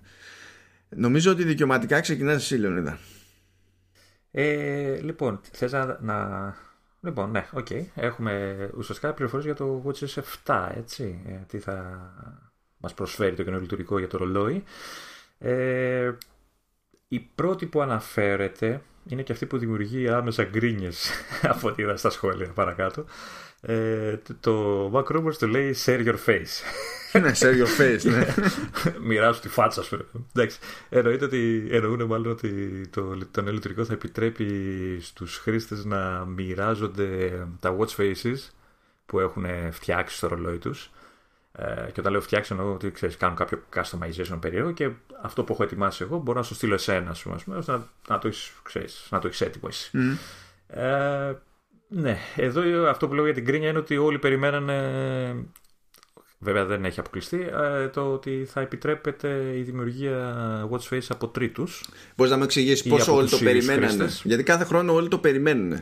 Και, ε, ναι, απλά δεν, δεν, δεν, έχουμε ούτε ένδειξη ούτε ναι. τίποτα τόσα χρόνια. Ε, είναι κάτι που το θέλουν, χρόνια τώρα το ζητάνε και λέγανε ότι μπλα μπλα θα, σιγά σιγά ξέρεις, θα, γίνει ρε παιδί με αυτό το πράγμα. Προφανώς μάλλον δεν τους κάνει τη χάρη απλά ακόμα, δεν μας κάνει τη χάρη. Ε, για λόγους κάποιους από τους οποίους τους καταλαβαίνω, εντάξει υπάρχει θέμα ασφάλειας, υπάρχουν διάφορα θέματα που σίγουρα σκέφτεται η Apple. Ε, Παρ' όλα αυτά η γκρίνια, δηλαδή άμα διαβάσει τα comments, ναι, είναι απίστευτη. Ε, Τέλος πάντων, εντάξει, ένα χαζό χαρακτηριστικό είναι για μένα. Δηλαδή, εντάξει, τι, τι ακριβώς θα βοηθήσει αυτό το πράγμα. Okay, ίσως είναι ένα βήμα για το. Ε, για τη δημιουργία καινούριων watch faces. Νομίζω ότι, ότι είναι βήμα με τη λογική ότι πλέον υφίσταται αυτό ως ένα αρχείο που ε, μπορεί να το διαχειριστεί ένα σύστημα και να το στείλει ο ένας στον άλλον και τουλάχιστον ένα από τα καλά της υπόθεσης είναι ότι όταν το στέλνεις αυτό σαν αρχείο ε, κρατάει και τις ρυθμίσεις για τα complications. Δηλαδή είναι... Ουσιαστικά αυτό είναι η λογική. Ότι ναι. φτιάχνω ένα αυτό όπως το σκέφτομαι με τα complications και αυτά και μετά σου στέλνω και εσένα γιατί σου άρεσε ή δεν ξέρω τι και το χρησιμοποιείς. Ε, στο χώρο των Watch Faces ε, περιμένουμε και καινούριο ε, Watch Face, το καινούριο Infograph ε, και μάλιστα θα λέγεται Infograph Pro και η βασική του λειτουργία είναι ότι μόλις το ενεργοποιήσει θα σου ζητάει 300 δολάρια έξτρα για να Επί, επειδή, επειδή είναι προ. Εκτός αν, είσαι, εκτός αν είσαι στην Ελλάδα, οπότε σου θέλει 650 ευρώ τέλος επιτεδεύματο. ε, αυτό λέει τώρα θα έχει ταχύπετρο. Το ταχύμετρο είναι ένα πολύ ωραίο πράγμα που ποτέ δεν κατάλαβα πώς λειτουργεί. Στα συμβατικά ρολόγια ποτέ δεν κατάλαβα τι, τι ακριβώς ε, κάνει. Εντάξει, υποτίθεται ότι μπορείς να υπολογίσεις ε, την ταχύτητα, την ταχύτητά σου σε φάση μιας διαδρομής που κάνεις, ε, του χρόνου μάλλον που ε, χρειάζεται για να κάνεις μια διαδρομή συγκεκριμένη. Ναι. Ε, ναι, δεν κατάφερα ποτέ να το χρησιμοποιήσω. Είναι, νομίζω είναι αυτό που, έχει, που έχουν τα, τα σημαντικά ρόλια στη Στεφάνη, αυτό με τα νουμεράκια που το γυρνάς γύρω-γύρω. Να... Θα έχει τέτοιο πράγμα τέλος πάντων το, το καινούριο Watch Face. Ε, ναι. Καλά, αυτό δεν ξέρω αν έχουν υπολογίσει κάποια τσαχπινιά, αλλά υπάρχει πιο πολύ για την ιστορία με τη λογική ότι είναι κάτι γνώριμο, ρε παιδί μου, από την ορολογοποιία, ναι. από την κατηγορία. Ναι. Τώρα βέβαια, ναι. Δεν ξέρω, λες να, να, να δούμε κανένα στρογγυλό. δεν ξέρω, έχει νόημα να είναι τετράγωνο αυτό το πράγμα; Έχει, μάλλον επηρεάζει το σχήμα; Δεν νομίζω. Θα, θα λειτουργεί δηλαδή και σε τετράγωνο, σε τετράγωνη Αφού ήδη έχεις... Είναι και το... Και το infograph δεν είναι ήδη έτσι; Ναι ρε παιδί μου, εγώ έλεγα το, σαν ταχύμετρο αν θα έχει θέμα, δεν νομίζω. Ε, αν θα είναι στρογγυλά. Επειδή είναι στρογγυλά συνήθως, το παιδί μου, όλα αυτά. Γι' αυτό το λέω. Ναι, απλά λέω και στο infograph το κομμάτι που δείχνει την ώρα τέλος πάντων είναι, είναι, είναι στρογγυλό. Το ναι. ζήτημα είναι ότι βάζει το αχύμετρο, φαντάζομαι, γύρω-γύρω. Τώρα, τώρα θα το βάλουν από τη μέσα μεριά για να μην σου κόβουν τα complications ή από την έξω. Θα, αλλά ναι. το δύσκολο κατά μία είναι έχει γίνει ήδη. Δηλαδή δεν είναι. Εντάξει. Γι' αυτό μιλάμε για επέκταση του ίδιου watch face στη, στην πραγματικότητα. Και. Ε, ναι να γκρινιάξω για μία ακόμα φορά, γιατί θα θυμίσω στην Apple ότι έχουμε τετράγωνο ρολόι και αυτά με τα στρογγυλά watch faces. Ε, δεν κολλάει. Τέλος πάντων. Γιατί δεν κολλάει εσύ. Από τη στιγμή που χρησιμοποιεί το υπόλοιπο τριγύρο για τα complications, δεν είναι ότι πηγαίνει για φούντο η υπόλοιπη οθόνη. Ε, δε, εμένα μου φαίνεται ότι χάνει χώρο. Δεν, δεν ξέρω. Μπορεί να είναι η ιδέα μου πιο πολύ.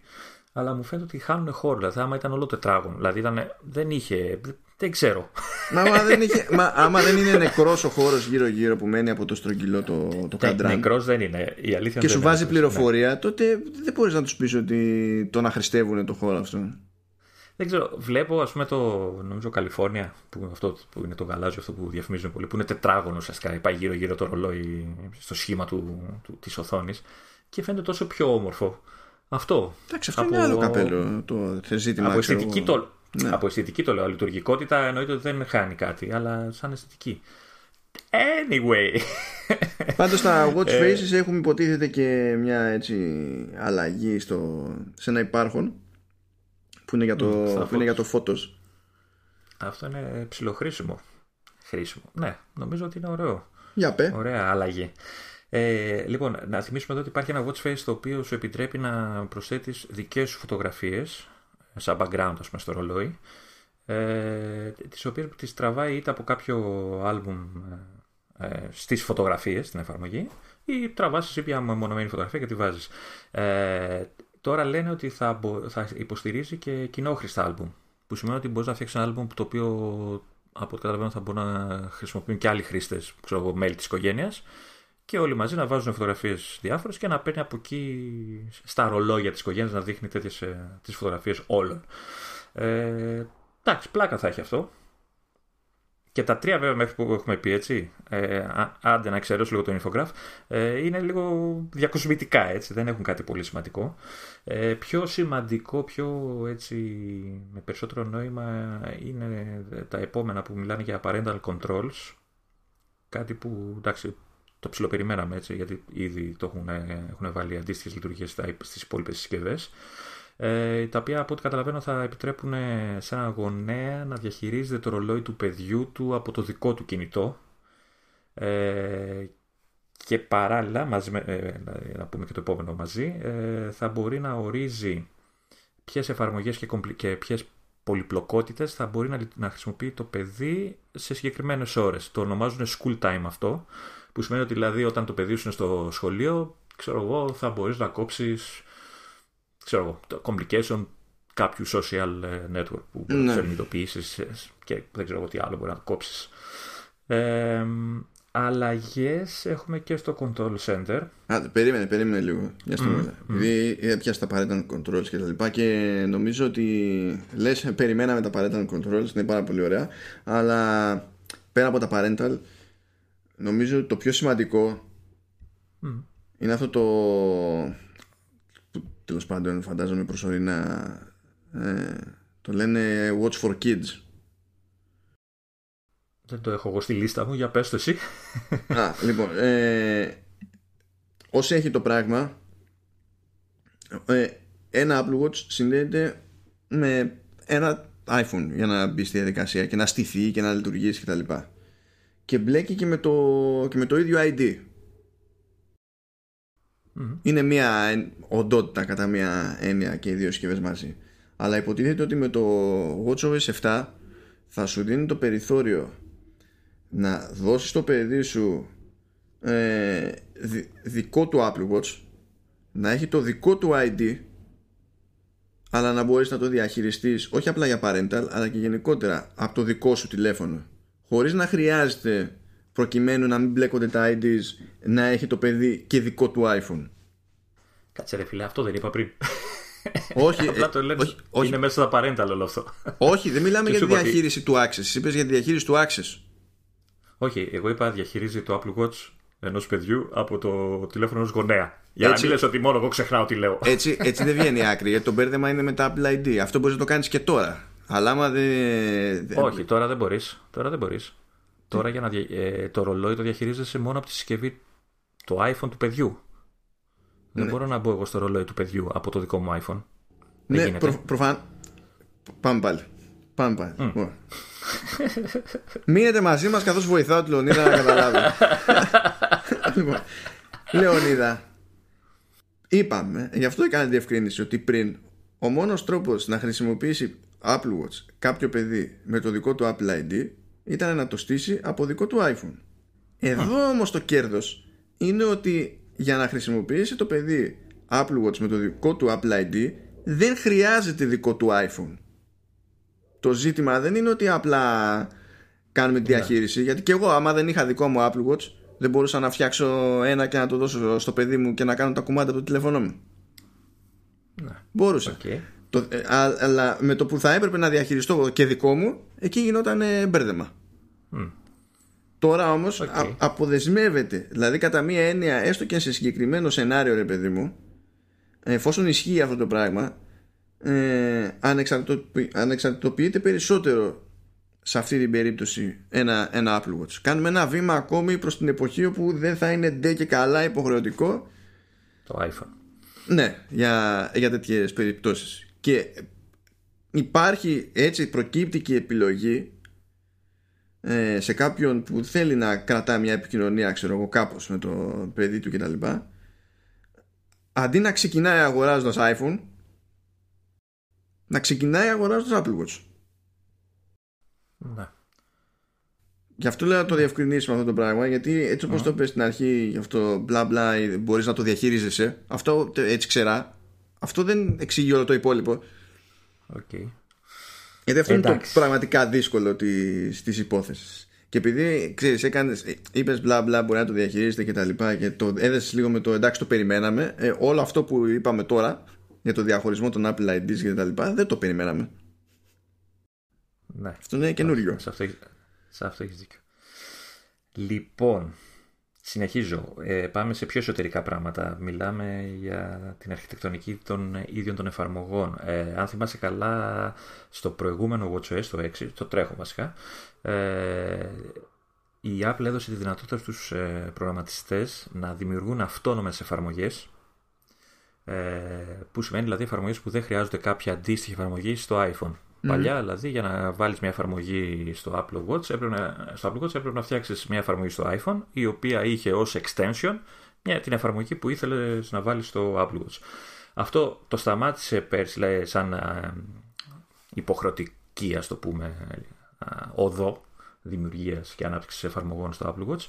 Και τώρα γίνεται ένα ακόμα βήμα με το WatchOS 7 που το οποίο θέλει ε, πλέον ε, σβήνουν, ε, μάλλον διαγράφεται τελείως όλο αυτό το με τις επεκτάσεις και από ό,τι καταλαβαίνω εγώ από αυτά που λένε, οι πλέον οι προγραμματιστές είναι αναγκασμένοι σε εισαγωγικά να, να, να δημιουργούν αυτόνομες εφαρμογές Apple Δηλαδή δεν θα έχουν πλέον τη δυνατότητα ε, να επιλέξουν αν θα φτιάξουν και εφαρμογή στο iPhone και παράλληλα εφαρμογή στο Apple Watch. Αν θέλουν για Apple Watch θα φτιάχνουν για το Apple Watch, αν θέλουν για iPhone θα φτιάχνουν για το iPhone όπως τώρα.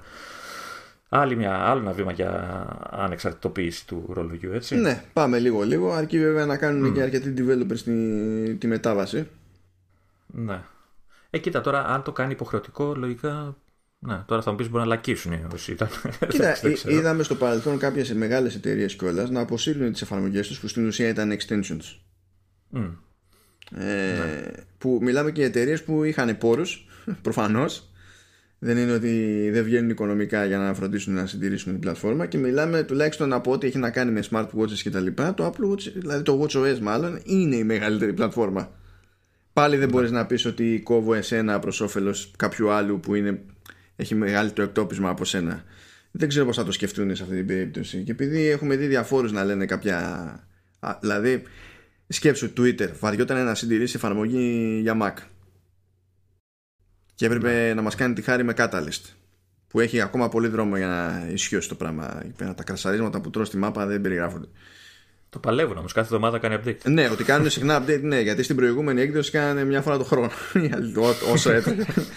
ε, Αντίστοιχα είδα κάπου το, το θεώρησα αστείο λίγο ε, είδα κάπου μια, ένα κείμενο από engineer του, του facebook που λέει ότι από εκεί που είχαν μια τακτική στάνταρ να γράφουν τις εφαρμογές σε React που είναι ένα δικό τους framework τέλος πάντων που στην ουσία είναι multiplatform και κάνανε ξέρεις τη δουλειά σε κάποιο επίπεδο και φρόντισε το framework να λειτουργεί σε πολλαπλές πλατφόρμες κτλ. Αυτό σημαίνει βέβαια ότι ξέρεις δεν ήταν η εφαρμογή ακριβώς κομμένη και ραμμένη στο να χρησιμοποιεί ό,τι περιθώρια του δίνει το, της δίνει το κάθε λειτουργικό και πολλές φορές έπρεπε να γράψουν πράγματα εις διπλούν ακριβώς επειδή δεν είχαν, διάλεγαν στην ουσία να μην πάνε στο, στο native για ένα μηχανισμό που μπορεί να υπήρχε έτσι κι αλλιώς στο OS. Οπότε κατέληγαν οι εφαρμογές να είναι και πιο γαϊδούρια, ξέρω εγώ, γιατί έπρεπε να φορτώνουν τα δικά τους libraries μέσα και για, για λειτουργίες που στην ουσία ήταν ε, duplicates και και και και και. Και έχει γράψει εκεί ένα κείμενο και λέει από το πόσο ωφέλιμη είναι η στροφή που άρχισε να γίνεται σε native.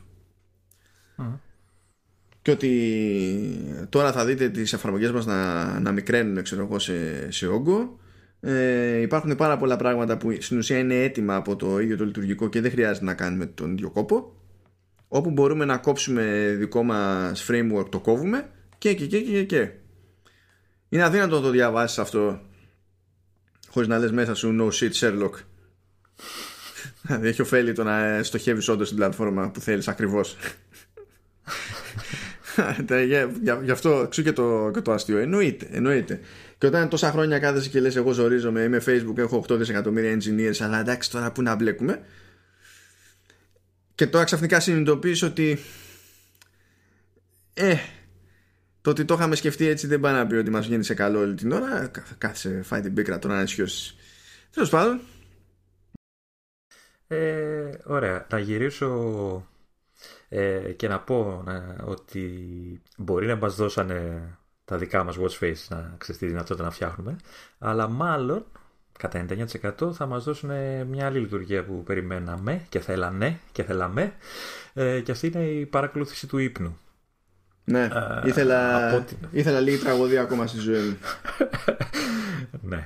Ε, από ό,τι φαίνεται η Apple θα μας δώσει, θα ενσωματώσει τη λειτουργία στο, στο Apple Watch ε, και μάλιστα αυτό διάβαζα τώρα ότι, ε, πριν, ε, ότι έχει ήδη ε, μόνη της ε, διαρρεύσει ότι υπάρχει ε, και μεμονωμένη εφαρμογή Sleep ε, γιατί κάποιος ε, ανακάλυψε ότι στην εφαρμογή για τα ξυπνητήρια υπάρχει γύμνο που σου λέει ε, ξέρεις, ορίστε το, την ώρα του ύπνου στην εφαρμογή Sleep χωρίς, να υπάρχει, χωρίς να υπάρχει αυτό το πράγμα τώρα δεν ξέρω ε, και αυτό, θα, αυτό μάλλον, θα πω, μάλλον πριν το πω θα, θα, θα πω άλλη μια λειτουργία που δεν την είχες γράψει και την έβαλα εγώ. Ναι, ναι. Ε, λοιπόν, ε, πέρα από τον ύπνο, φημολογείται θα παρακολουθεί και τα επίπεδα του οξυγόνου στο αίμα, τον κορεσμό και όλα αυτά. Ε, και τώρα ακριβώς δεν ξέρω τι, τι πληροφορία σου δίνει μια τέτοια μέτρηση, τι ακριβώς μπορείς να βγάλεις σαν συμπέρασμα. Δεν ξέρω αν έχεις εσύ υπόψη σου. Ε, ε, κοίτα, το ζήτημα είναι το, το ποσοστό οξυγόνωσης. Ε, mm. Προφανώς δεν υπάρχει λόγος οποιοδήποτε να μπαίνει στη διαδικασία να το παρακολουθεί αυτό το πράγμα, αν δεν έχει λόγο να το παρακολουθεί. Να.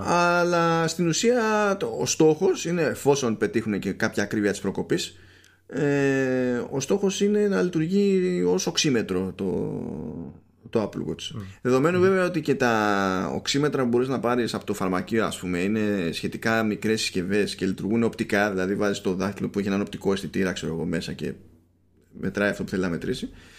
Ε, νομίζω ότι είναι έτσι κι εφικτό γιατί έχει οπτικούς αισθητήρες στο κάτω μέρος του, του ρολογιού με προλαβαίνεις τώρα γιατί αυτό ήθελα να πω πριν ότι δεν ξέρω αν για αυτές τις δύο λειτουργίες αν θα χρειαστεί ξέρεις, κάποιο καινούριο hardware. Δηλαδή αν θα είναι λειτουργίες που θα, θα είναι αποκλειστικά για το ε, καινούριο Apple Watch ή θα μπορέσει να τις περάσει και στα προηγούμενα. Ε, δηλαδή αν είναι τύπου καρδιογράφημα που είναι από το 4 και μετά ή είναι κάποια λειτουργία που ξέρω εγώ την υποστηρίζουν και τα παλιότερα.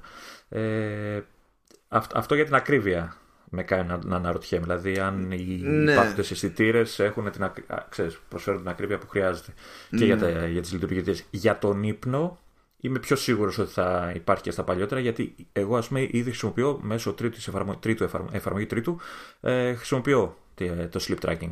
Και είναι και σε ok φάση, δηλαδή καταλαβαίνει από μόνο τα πάντα.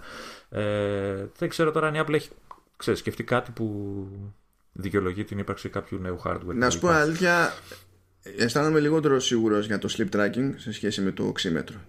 Γιατί στο, στην περίπτωση του, του οξύμετρου ε, ξέρουμε ότι τα ρολόγια αυτά έχουν περάσει από έχουν δύο γενιές αισθητήρων, οπτικών αισθητήρων στο κάτω μέρος. Δηλαδή αν είναι να αποκλειστεί κάπως να τραβήξει μια διαχωριστική γραμμή θα είναι από τη μία γενιά στην άλλη άντε πες ότι τώρα ξέρω εγώ σε καινούριο ρολόι ξαναλάζεις τους αισθητήρες και έχουμε και τρίτη γενιά. Έτσι. Εκεί ίσως να παιχτεί λίγο. Τώρα στο sleep tracking έχω μια απορία για ποιο λόγο. Προφανώς και υπάρχουν, υπάρχουν χρόνια εφαρμογές στο, σε, σε WatchOS που κάνουν sleep tracking και τα λοιπά χωρίς να χρειάζεσαι κάποιον άλλον αισθητήρα ε, και πάει λέγοντας. Ωστόσο η Apple μπήκε στη διαδικασία και αγόρασε την Bedded που βασίζεται σε ένα σύστημα που χρειάζεται αισθητήρα και επειδή χρειάζεται αισθητήρα προσφέρει, ε, προσφέρει και διαφορετικού τύπου ακρίβεια. Ε, νομίζω ότι θα παίξει ρόλο το αν θέλει να κρατήσει την αντίστοιχη ακρίβεια γιατί αυτό είναι που θα καθορίσει και το αν θέλει κάτι εξτραδάκι σε hardware ή όχι. Και φυσικά υπάρχει και το θέμα ότι αυτή τη στιγμή πρέπει να το έχεις αυτό πάνω σου και το Apple Watch δεν είναι δεν έχει καμιά μπαταρία που να είναι τέρας ναι αυτό, και αυτό είναι μια ένα θέμα με τη ναι. Η, η φημολογία λέει ότι δεν είναι ότι ξαφνικά θα γίνει κάποιο θαύμα στην αυτονομία αλλά ότι θα μπαίνει το λειτουργικό στη φάση να σε ειδοποιεί μια κάποια λογική ώρα με βάση το, τι, το πότε κοιμάσαι ξέρω εγώ να, για να φορτίσεις το Apple Watch και να είναι έτοιμο γεμάτο για να το φορέσεις όταν θα είσαι για ύπνο και και αυτό, αυτό κι αν είναι σημάδι αυτό κι αν είναι σημάδι Λεωνίδα ναι. ότι ε, καλά πρώτα απ' όλα θα μπορεί πλέον να, δεν θα μπλέκουν τα ξυπνητήρια θα μπορεί να βαράει μόνο το ξυπνητήρι του Apple Watch αντί να βαράει και το ξυπνητήρι του iPhone ξέρω εγώ και θα, θα μπορεί να βάλεις και silent ώστε να έχεις μόνο το, να σε ξυπνάει ο κραδασμός στο, στο ρολόι και τα λοιπά πάρα πολύ ωραία αλλά λέει ότι θα μπορείς να κάνεις αυτή τη ρύθμιση ε, για ένα ρολόι αν έχεις δύο ρολόγια Α, okay. ώστε να έχεις το ένα ρολόι για τη μέρα και το άλλο ρολόι για, το, για τη νύχτα Α, να έχω δύο ρολόγια να τα... Α, αυτό είναι, γιατί αυτό μου λείπει. ναι. Όταν, όταν ακούσω ότι παρέχεται αυτή η λύση καταλαβαίνεις που πάει το πράγμα. Υπάρχει ένα προβληματάκι έτσι. Γιατί είναι ξεκάθαρα τώρα άβολο να μπαίνεις στη διαδικασία να λες ότι πω, πω τώρα πρέπει πριν κοιμηθώ να σιγουρευτώ ότι έχει φορτίσει αρκετά για να και επειδή ξέρουν ότι δεν θα γίνει κάποιο, κάποιο άλμα στην αυτονομία μπλέκουμε τώρα με τέτοιες λύσεις εντός εκτός εισαγωγικών ε, τι θέλω να πω, ναι. Ε, πριν με διακόψει εκεί για το parental, είχα ξεκινήσει να λέω για το control center. Εννοείται με διέκοψες και εννοείται ότι τα διέγραψα όλα από τη μνήμη μου. Ε, αλλά δεν πειράζει γιατί τώρα κολλάει καλύτερα. Ε, να πούμε ότι στο κύριο λειτουργικό θα υπάρξουν δύο νέοι διακόπτες κατά τα φαινόμενα, από ό,τι δείχνουν τα πράγματα, ε, στο Control Center. Ο ένας είναι για το ε, sleep tracking. Αν θυμάμαι καλά, περίμενα εδώ και το έχουμε μπλέκει. Έχουμε 400 link για να δούμε. ναι, δεν έχω, δεν έχω αισθανθεί ποτέ καλύτερα για το, για το Safari σε Mac και το ότι μπορώ στο, στο address bar να βάζω κάποιον όρο, να συνειδητοποιώ ότι έχω σχετικό ανοιχτό tab και να μου βγάζει επιλογή να κάνω jump κατευθείαν στο tab. Γιατί γίνεται χαμός. χαμός. Θεωρητικά λειτουργεί και σε, σε iPad. Αλλά αυτή τη στιγμή δεν έχω πληκτρολόγιο, ξέρεις, για να είναι εύκολο αυτό. δεν είμαι σίγουρος ότι γίνεται. Ε, Τέλος πάντων, ναι, για γυρίσουμε. Νέοι διακόπτες. Ένας για, το sleep, ε, για το sleep mode, ξέρω tracking κτλ. Και ένας για το noise, ε, για την ανείχνευση θορύβου που ήδη υπάρχει σαν λειτουργία ε, από φέτος. από το φετινό, στο τρέχο τέλος πάντων ε, Apple Watch.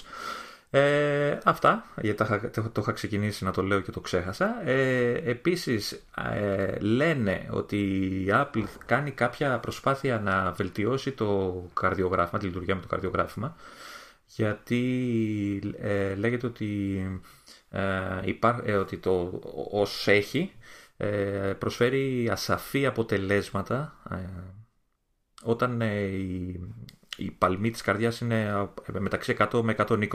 Εκεί λίγο υπάρχει ένα θέμα με την ακρίβεια της ανείχνευσης Οπότε παλεύει να το βελτιώσει αυτό. Ε, απλά δεν ξέρουν αν, αν αυτή η βελτίωση θα γίνει μόνο μέσω software, οπότε θα πιάσει και τα παλιότερα μοντέλα ή θα χρειαστεί ε, καινούριο αισθητήρα. Ναι, πάλι εξαρτάται το τι φταίει σε αυτή την περίπτωση. Αν ήταν θέμα αλγορίθμου, ε, προφανώς μπορεί να ισχύσει κι αλλιώς. Αλλά αν δεν ήταν θέμα αλγορίθμου, ε... Ναι. Λοιπόν, αυτά... Τώρα το fitness είπαμε θα το πούμε ξεχωριστά, έτσι δεν είπαμε; Ναι, ναι. Κοίτα, κατά μία έννοια είπαμε ήδη για το sleep up. Ναι. Οπότε ας ναι, πούμε ναι, ότι γλιτώσαμε. Ε, κοίτα, ε, το... κόλλαγε. Μην με κατηγορήσω δεν έκανα skip. Όχι, εντάξει, όχι, όχι, όχι, όχι, κόλλαγε, κόλλαγε, εντάξει. Ε, και εντάξει, ας πιάσουμε τώρα το fitness up. Απλά το fitness up δεν έχει... Το αντιμετωπίζουμε λίγο σε ενδιάμεση κατάσταση, διότι ε, όπως και το sleep up εντάξει μπορεί να βασίζεται σε δεδομένα που θα πιάνει το ρολόι ας πούμε αλλά η διαχείριση των δεδομένων και τα στατιστικά και τα λοιπά θα είναι στο τηλέφωνο.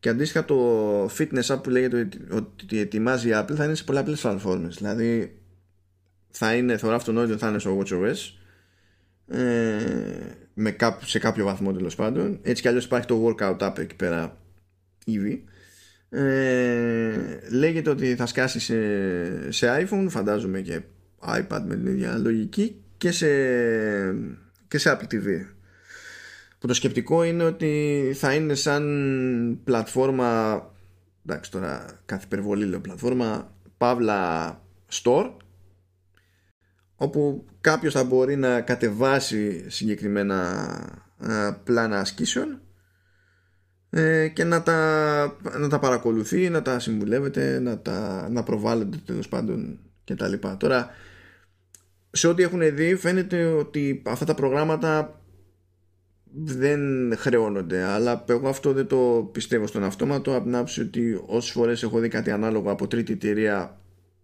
βασίζονται στο να χρεώσουν την, την υπηρεσία που προσφέρουν ε, και μπορεί κάλλιστα το ότι δεν υπάρχουν in-app purchases αυτή τη στιγμή σε αυτό το σύστημα που, που έχουν βρει να είναι απλά συγκυριακό, να μην υπάρχουν ακόμα. Ναι. Και έχω και μια απορία για το τι μπορεί να σημαίνει αυτό για τις εφαρμογές του είδους που συνήθως μπαίνουν στη διαδικασία να σου πουλάνε πλάνα και υποστήριξη και τέτοια. Ε, ναι, αν είναι δωρεάν νομίζω ε, τους βάζεις μια ταφόπλακα από πάνω. Σε κάποιο βαθμό φαντάζομαι θα, ένα τέτοιο ε. ενδεχόμενο θα επηρέαζε με τη λογική βέβαια ότι εντάξει, δεν θα επηρεάζει και πέρα για πέρα γιατί οι άλλοι μπορούν και πάλι να πουλάνε καλύτερη εξειδικεύση ενώ η Apple όταν μπλέκει με τέτοια πράγματα πηγαίνει για ξέρεις, τα πιο βασικά.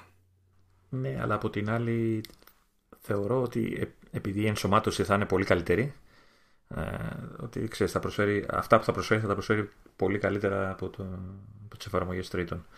Ε, να πω κάτι που θυμήθηκα εκείνα από τα προηγούμενα. ή θα με αρχίσει να με βρίζεις. Τι έπαθες πάλι, τι έπαθες.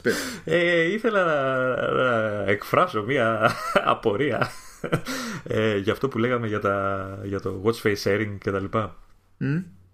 Ε, δεν ξέρουμε πολλοί βέβαια αναρωτήθηκαν τι θα, γίνει, τι, τι θα γίνεται με watch faces τα οποία είναι αποκλειστικά σε συγκεκριμένα μοντέλα ρολογιών.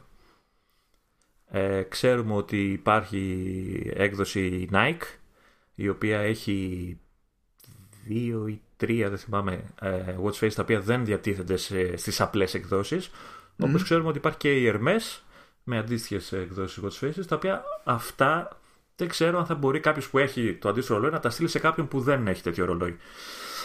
Αυτό δεν ξέρουμε τι θα γίνει με αυτά. Τι θα θέλεις, το, θέλεις τα watch faces της Hermes αγόρι; Ε, ναι το είναι ωραίο το ένα το ένα είναι ωραίο τα, Nike, τα Nike τα έχω τι να σου πω τώρα γι' αυτό εντάξει μπορεί κάλλιστα να είναι κάτι που κλειδώνεται και να μην σου δίνει κανένα επιλογή να το, να το στέλνεις ξέρω εγώ ναι. Θεωρητικά μιλάμε, θεωρητικά απαντάω. Ε, ε, έβαλε έναν αστερίσκο, εντάξει, συγγνώμη για το πηγενέλα. Πάμε παρακάτω.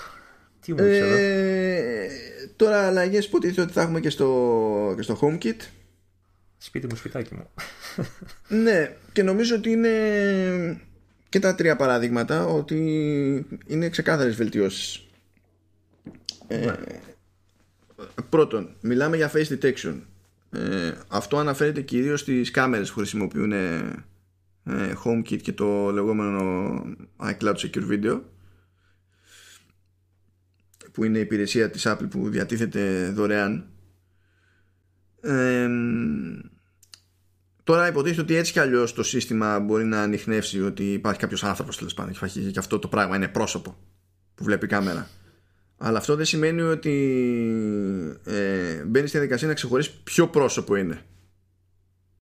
Ναι. Και υποτίθεται ότι στη νέα έκδοση του, το, στη νέα έκδοση του HomeKit γιατί τώρα τέλος πάντων, ναι, ας το πούμε έτσι ε, θα υποστηρίζει αυτός ο διαχωρισμός θα μπορεί να κάνει στην ουσία όχι απλά ανείχνευση ή ύπαρξης προσώπου αλλά να κάνει ανείχνευση του ατόμου συγκεκριμένα ρε παιδί μου. Οπότε φαντάζομαι ότι κάπως θα μπορούν να, ξέρεις, να εκπαιδευτούν και τα συστήματα αυτά να πεις ότι εγώ είμαι εγώ ο άλλος είναι ο άλλος και αυτοί έχουν λόγο ύπαρξη εδώ μέσα ενώ οι άλλοι όχι. Οπότε intruder alert intruder alert. Ό, όχι μόνο αυτό έτσι. Ανοίγονται και άλλα πράγματα που εντάξει είναι στο μέλλον αλλά μπορεί, μπορείς αργότερα με shortcuts και δεν ξέρω τι να, ξέρεις, να σκάσει μύτη στο σπίτι σου εσύ και να ξέρει ναι. το σύστημα, μόλις αναγνωρίσει τη φατσάρα σου, να σβήνει φώτα, να κλείνει παράθυρα, να δημιουργεί συνθήκες μπουντρουμιού και να είσαι χαρούμενος και ευτυχισμένος. Θέλω λοιπόν κουδουνάκι με, με καμερίτσα στην εξώπορτα, να σηκώνω το βλέμμα έτσι το κοιμισμένο, να κοιτάζω λίγο προς τα εκεί και να λέω «Σαπ» και να ανοίγει. Ε, έχω τη ότι το σύστημα θα αρνείται να μάθει τη φάτσα σου. Αλλά εντάξει. εντάξει. Δεν θα πω ότι θα το αδικούσα. Εντάξει. Ευτυχώς θα έχω και εναλλακτικές σε αυτή την περίπτωση. Αλλά, ε, αλλά το θεωρώ ότι είναι, είναι σαφής βελτίωση του συστήματος. Αν υποθέσουμε ότι θα λειτουργεί normal. το δούμε ναι. ε, μια άλλη ωραία ρύθμιση είναι κάτι που δεν έχει ακόμα όνομα, αλλά ας πούμε ότι είναι κάτι σαν το, σαν το Night Shift στις οθόνες που έχουμε σε iPhone, iPad και, και σε Mac γενικά. Ε, που ενώ τώρα μπορούσαμε να ρυθμίσουμε ένα σύστημα που, ένα σύστημα HomeKit που, στο οποίο έχουμε κουμπώσει φώτα ότι τάδε ώρα ξέρω εγώ θα αλλάζεις τη θερμοκρασία του λευκού ή θα αλλάζεις χρώμα και τα λοιπά και τάδε ώρα το ξαναλάζεις που ήταν όλο στο χέρι μας στην ουσία. ε, φαίνεται ότι θα υπάρχει δυνατότητα να το συνδέσουμε αυτό με, τη, με τον κύκλο της ημέρας ώστε να γίνεται αυτόματα. Με την ίδια λογική μπορούμε να ρυθμίσουμε ένα Mac, ένα iPhone, ένα iPad να πούμε ότι κοίταξε να δεις μου όταν δύσει ο ήλιος θα μου αλλάζει τη θερμοκρασία του λευκού και όταν ανατέλει πάλι θα μου αλλάζει τη θερμοκρασία του λευκού και δεν μπαίνουμε εμείς στη διαδικασία να ρυθμίζουμε ώρες και τέτοια. Αυτό είναι πάλι καλή φάση. Γιατί μπορεί ο χρήστης να είχε το περιθώριο να βάλει συγκεκριμένες ώρες, αλλά κάθε φορά που γυρνάγαμε, ξέρεις, από θερινή σε χειμερινή και τούμπαλιν, θα πρέπει να το πειράξει και βάλει ότι προχωρώντας, χωρίς αλλαγή ώρας, μονίμως μετακινείται και η Ανατολή και η Δύση του ήλιου. Οπότε αργά ή γρήγορα έπρεπε να κάνεις και ενδιάμεσες προσαρμογές, ας πούμε, για να είσαι να πετύχεις ακριβώς αυτό που θέλεις. Ενώ αυτό απλοποιεί και αυτοματοποιεί την, την κατάσταση. Ουσιαστικά από ό,τι καταλαβαίνω θα, θα αλλάζει η θερμοκρασία δυναμικά. Σε πραγματικό ναι. χρόνο, πρέπει να το πεις κάπως έτσι. Όπως κάνει δηλαδή και η οθόνη. Δηλαδή, εντάξει, στις οθόνες νομίζω έχουν αισθητήρα ή δεν ξέρω το κάνει με την κάμερα ε, που καταλαβαίνει πώς είναι ο φωτισμός γύρω ναι, και, ναι, και, ναι. η οθόνη. Έχουν ειδικό αισθητήρα, αυτό δεν θυμάμαι. Δεν ξέρω δηλαδή αν χρειάζεται ναι, κάτι έχουν, τέτοιο. Ναι, έχουν αισθητήρα, ναι, έχουν αισθητήρα. Αυτό δεν ξέρω αν θα ε, χρειάζεται κάτι αυτό, τέτοιο και στις κάμερες. Αυτό. αυτό είναι για τον Night Shift, έτσι, γιατί στην περίπτωση mm. του, του. Δεν θυμάμαι πώς το λέει το, το σύστημα τώρα. Στην περίπτωση του iPad, ας πούμε, του iPad Pro. Mm. Ε, που αλλάζει όχι απλά τη θερμοκρασία λευκού γενικά αλλάζει και το, και το white point ώστε δεδομένων των συνθήκων στο χώρο που βρίσκεσαι το true tone λες το, το ποιο; Το; True Tone. Α, ναι, το True Tone, σωστά. Ωραία. Το λευκό που βλέπεις, να εξακολουθείς να το βλέπεις ως λευκό. Όντως. Ναι, και να ναι. ξέρεις τι κάνεις, ας πούμε, σε αυτή την περίπτωση. Αυτό είναι. Και αυτό βασίζεται σε άλλο αισθητήρα. Αυτό είναι άλλο καπέλο. Αλλά δεν μιλάμε για κάτι τέτοιο. Δεν χρειάζεται κάτι τέτοιο σε ένα πιο σύστημα. Ναι. Πιστεύω, τέλος πάντων. Ε, και άλλη μια διαφορά που και αυτή είναι διευκόλυνση για όποιον έχει Apple TV που απορώ γιατί δεν το κάνανε εξ αρχής αλλά τέλος πάντων. Ε, έστω ότι έχουμε Apple TV έστω ότι έχουμε HomePod. Προφανώς το δεύτερο είναι πιο αστείο από το πρώτο ως ενδεχόμενο. Ε, σε αυτή την περίπτωση όταν θέλαμε να περάσουμε τον ήχο του, του, από όποιο σήμα παίζει στο Apple TV να περάσουμε σε HomePod έπρεπε να μπούμε στα settings και να διαλέξουμε το HomePod. Ή τα HomePod σε αυτή την περίπτωση. Ενώ ε, με το ανανεωμένο λογισμικό υποτίθεται ότι θα έχουμε τη δυνατότητα να έχουμε αυτή τη σύνδεση να είναι η στάνταρ. Δηλαδή το Apple TV να θεωρεί αυτονόητο ότι πρέπει να παίξει από HomePod αντί να πηγαίνει ε, κάθε φορά να το διαλέγουμε από τη λίστα των, των ναι. εξόδων. Με την ίδια λογική που και όταν κάποιος έχει AirPods ρε παιδί μου ε, δεν είναι κάθε φορά που ανοίγεις το Apple TV προσπαθεί να παίξει τα AirPods πρέπει να πας και να του πεις παίξει από τα AirPods. Ε, το οποίο θα είναι και αυτό χαριτωμένο αν δούμε ποτέ εδώ πέρα HomePod που καλό είναι το τρέχον το HomePod να μην το δούμε καν κιόλας. Δηλαδή έχει παλιώσει πλέον. Δηλαδή μην το λανσάρετε καν. Ε, έχω την εντύπωση ότι αυτό θα λειτουργεί και με άλλες πηγές. Δεν θα είναι μόνο για το HomePod. Δηλαδή, αν έχεις κάποιο ηχείο, Bluetooth κτλ. Για, τον αυτοματοποιη... Ε, για το ναι. αυτοματοποιημένο δεν το πολικό. Λες, ε. Okay. Γιατί έτσι κι αλλιώς βασίζεται σε άλλο σύστημα και σε δικά της chipsets ξέρεις, για να ανοιχνεύει αυτά τα πράγματα αυτόματα. και τα συνδέει με, με Apple ID δεν είμαι σίγουρος ότι τους νοιάζει να κάνουν ακριβώς το ίδιο με οτιδήποτε σε Bluetooth που ε, ε, το σύστημα ξέρεις του όποιου Bluetooth λειτουργεί και παλιώς Δηλαδή το, το Bluetooth μπορείς να το κάνεις με το που τα ανάβεις στο ηχείο τέλος πάντων. Θα προσπαθήσεις να συνδεθεί εκεί που είχες συνδεθεί την, την τελευταία φορά. Θα μου πεις είναι στα γίνει το λογισμικό tvOS τι κάνει μετά. Δεν το δοκιμάσει αυτό τώρα για να σου πω ότι να. νιώθεις εκείνη την περίπτωση να γυρίσει μόνο του ή όχι. Θα σε γελάσω.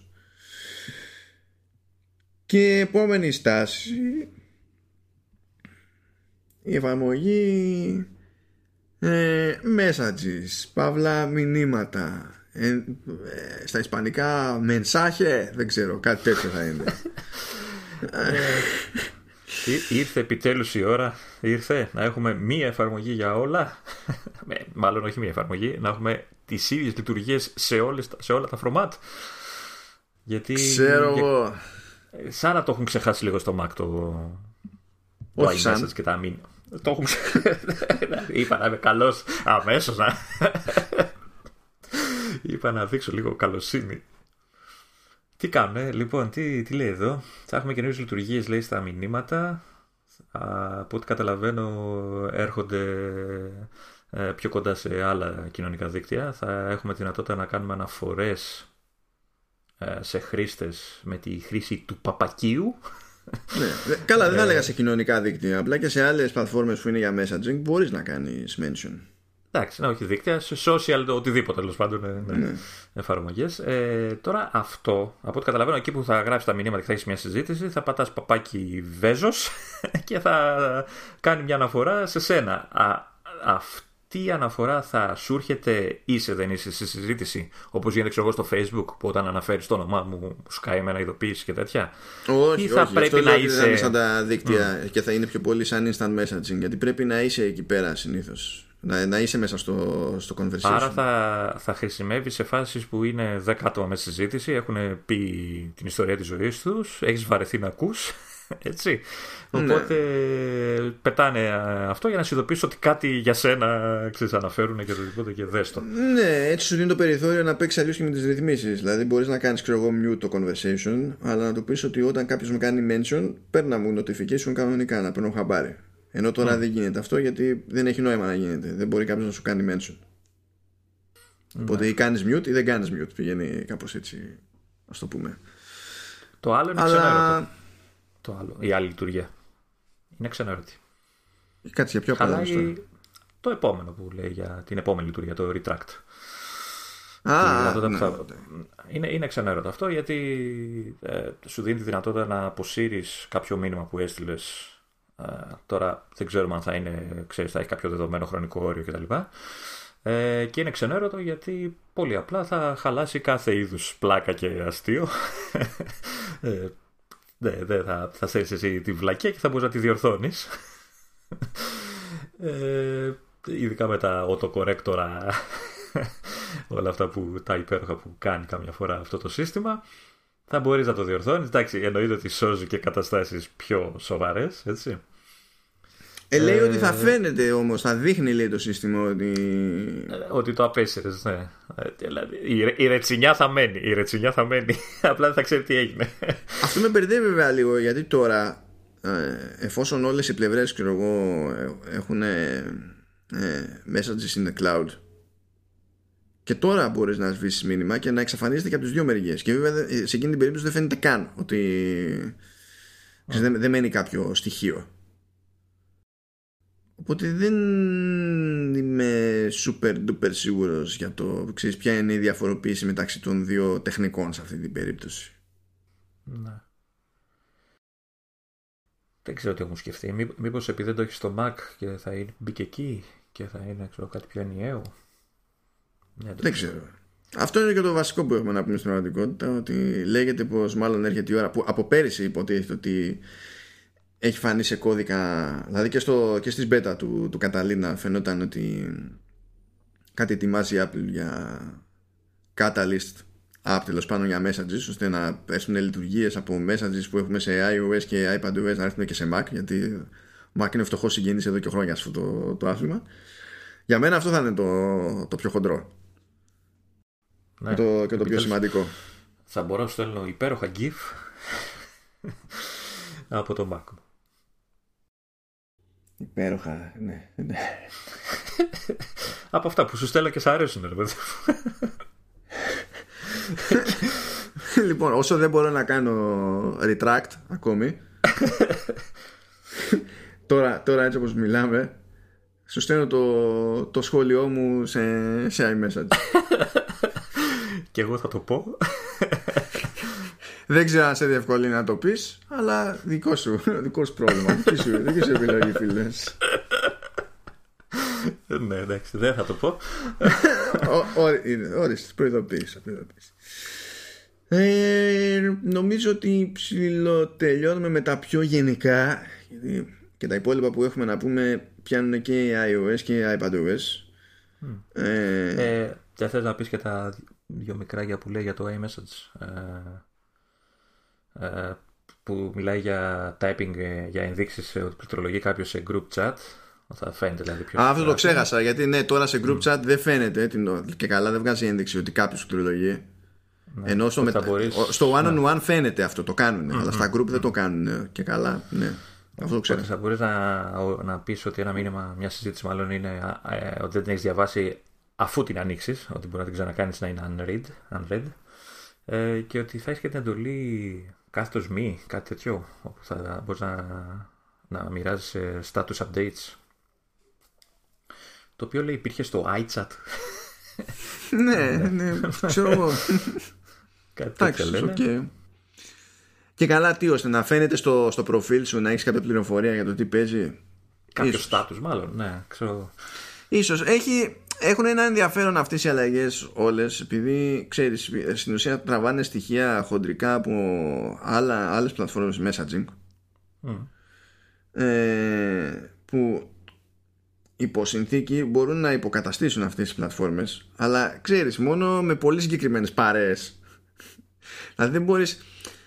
Ενώ μπορείς να θεωρείς αυτονόητο ότι υπάρχει ελπίδα να ξεκινήσεις group chat σε Facebook Messenger. Γενικά mm. Προσπαθώ να μην βρίζω τώρα κάθε φορά που. να βαράει καμπανάκι κάθε φορά που λέω Messenger. και WhatsApp και τέτοια. Δεν μπορείς να θεωρείς αυτονόητο ότι όλοι έχουν. Ξέρεις, είναι σε πλατφόρμα με, με iMessages μπορεί να δεχτεί iMessages. Ε, οπότε πρέπει να ξέρεις πάνω κάτω, ρε παιδί μου, ή να είσαι σε ένα περιβάλλον, αν είσαι σε δουλειά και τέτοια, που ξέρεις ότι όλοι χρησιμοποιούν συγκεκριμένο εξοπλισμό, οπότε δεν σε απασχολεί αυτό το πράγμα. Εντάξει. Γιατί και τώρα υπάρχουν τέτοιες λειτουργίες όπου μπορείς να ξεκινήσεις μια συζήτηση ε, με πολλαπλά άτομα να, και να, ονοματίσει αυτή τη, να την ονομάσεις αυτή τη συζήτηση. Να υπάρχει συγκεκριμένο θέμα τέλος πάντων σε αυτή την περίπτωση που στο πλαίσιο μιας δουλειάς ή ακόμα και σε μια. προσπαθείς να κανονίσεις μια συνάντηση κτλ. Μπορείς να πεις ότι ωραία, αυτό είναι ωφέλιμο. Αλλά δεν μπορείς να ξεκινήσεις τώρα σε αυτονόητο ότι όλοι έχουν τουλάχιστον iPhone. Ναι. Αλήθεια, πώς θα ονόμαζες μια συζήτηση που θα ήμουν εγώ μέσα και όλοι αυτοί οι γνωστοί άγνωστοι που είναι γύρω μας. Κοίτα, θα έκανα swipe και καταλάβεις θα έκανα delete. Νιώθω την αγάπη σου δεν μπορεί να φανταστείς. Έτσι. Υπά... Τέ, τέτοιες στιγμές καταλαβαίνω γιατί σε έχω ακόμα φίλο μου. 20 χρόνια έχω, τώρα. Έχω και πάλι το κατάλληλο σχόλιο που θα στείλω σε iMessage. Ε, ναι, αλλά αυτό δεν είναι ευγενικό για τους... Ε, θα, θα πετάξω... Θα... Κοιτάξτε, θα βάλω, για να μην αισθάνεστε αδικημένοι, θα βάλω τις φωτογραφίες στο, στο facebook group του το Command OS. Θα τις βάλω εκεί πέρα ξεχωριστά, όποιος ενδιαφέρεται και είναι ή θέλει να γίνει μέλος εκεί πέρα και να χωθεί να έχουμε τα inside jokes μαζεμένα. Εν τω μεταξύ με έβρισε την προηγούμενη φορά γιατί ενεργοποιώ το μην ενοχλείται και στο Mac και ότι δεν μπορεί να μου στείλει μηνύματα αν χρειαστεί την ώρα που γράφουμε. Και ή, να, είδες που τελικά και... είναι χρήσιμο. Και ο άνθρωπος αντί να στέλνει σημαντικά πράγματα για να μου πει, ξέρω εγώ, να κάνουμε αυτή την αλλαγή και δεν ξέρω τι, μου στέλνει αυτά που θα δείτε τέλος πάντων στο home. δηλαδή, εντάξει.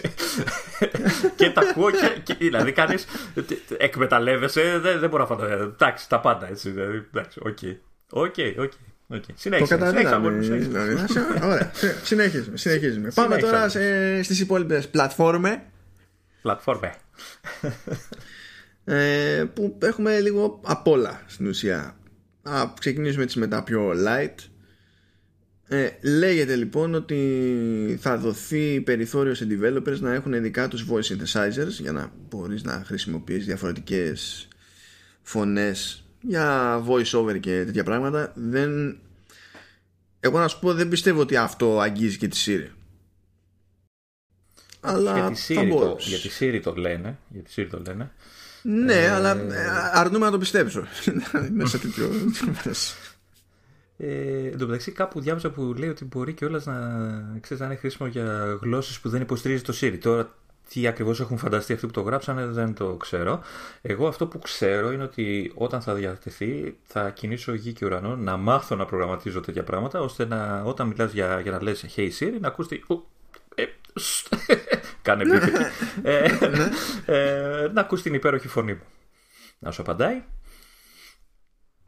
Ξέρεις τι θα γίνει σε αυτή την περίπτωση, έτσι; Ε, έτσι και προσπαθήσουν και να, να, να καλύψουν με, τα, με custom synthesizers και για Siri. Ναι. Θα πρέπει θεωρητικά κάποια τρίτη εταιρεία να μπει στη διαδικασία να φτιάξει αυτό το πράγμα. Ναι. Και καταλαβαίνεις ότι το σενάριο στην Ελλάδα είναι ένα. Θα πεταχθεί καμιά MLS να πει τώρα ε, η, φωνή της Mike και και, και, και στη ΣΥΡ και θα ναι, πόσο, θα, θα τεστάρω. Θα δω πόσο κοφτερές είναι οι γωνίες του MacBook. Αυτό θα τεστάρω. Και να... Πόσο εύκολα όμως θα έχουμε και φωνές διασύμων ή από διάσημους χαρακτήρες, από ταινίες. Δεν ξέρω. Θα ήταν ωραία φάση. Να ξυπνάς και, να σου, και να σου μιλάει ο Darth Vader, ξέρω εγώ.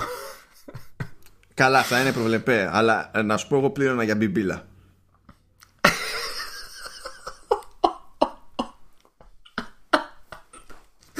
αυτό, ε, ε, ε, αυτός είναι ο τίτλος καταλαβαίνεις πλήρωνα για μπιμπίλα δεν θα τελειώσει ποτέ αυτό το podcast ποτέ όμως Εν τω μεταξύ στην αρχή άκουσα πιπίλα έτσι Λειτουργεί και έτσι δεν υπάρχει αλλά οκ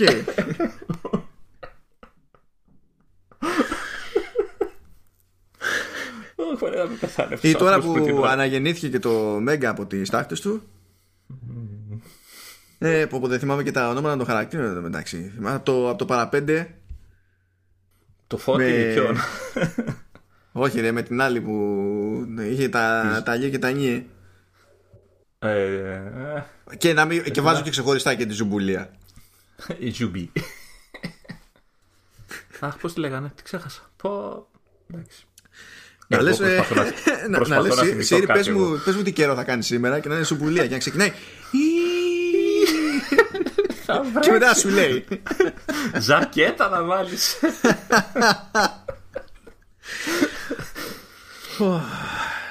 Παιδιά, δείτε τη θετική πλευρά έτσι. Τόσα πράγματα που έχουν γίνει εδώ πέρα. Θα έρθει η ώρα να τα ανακοινώσει κανονικά η Apple. Θα πούμε ότι εντάξει, δεν χρειάζεται να, κάνουμε, να τα καλύψουμε όλα από την αρχή. θα έχει γίνει μισή δουλειά. Θα τα έχουμε πει όλα, ναι. Ε, αλλά εντάξει, συνεχίζουμε και πάλι. Ε, γίνεται λόγος για δυνατότητα OCR σε συνδυασμό με το Pencil Kit, με το Apple Pencil, με τη λογική ότι θα μπορεί κάποιος να πετάει και χειρόγραφο και να αναγνωρίζει το σύστημα και να το μετατρέπει σε, σε text. Μπορείτε να φανταστείτε ότι αυτό είναι ένα από τα πράγματα που δεν θα υποστηριχθεί στα ελληνικά στη διαδικασία. Αλίμονο, αλίμονο. Απλά το λέμε. Ε, είναι... Ε, χρήσιμο είναι πάντως έτσι. Ε, φαντάζομαι για, για χρήστες που δεν έχουν εξοικείωση με πληκτρολόγια για αυτά θα χρησιμεύσει πολύ αυτό. Και δίνει και ένα κλικ παραπάνω λειτουργικότητα στο Apple Pencil.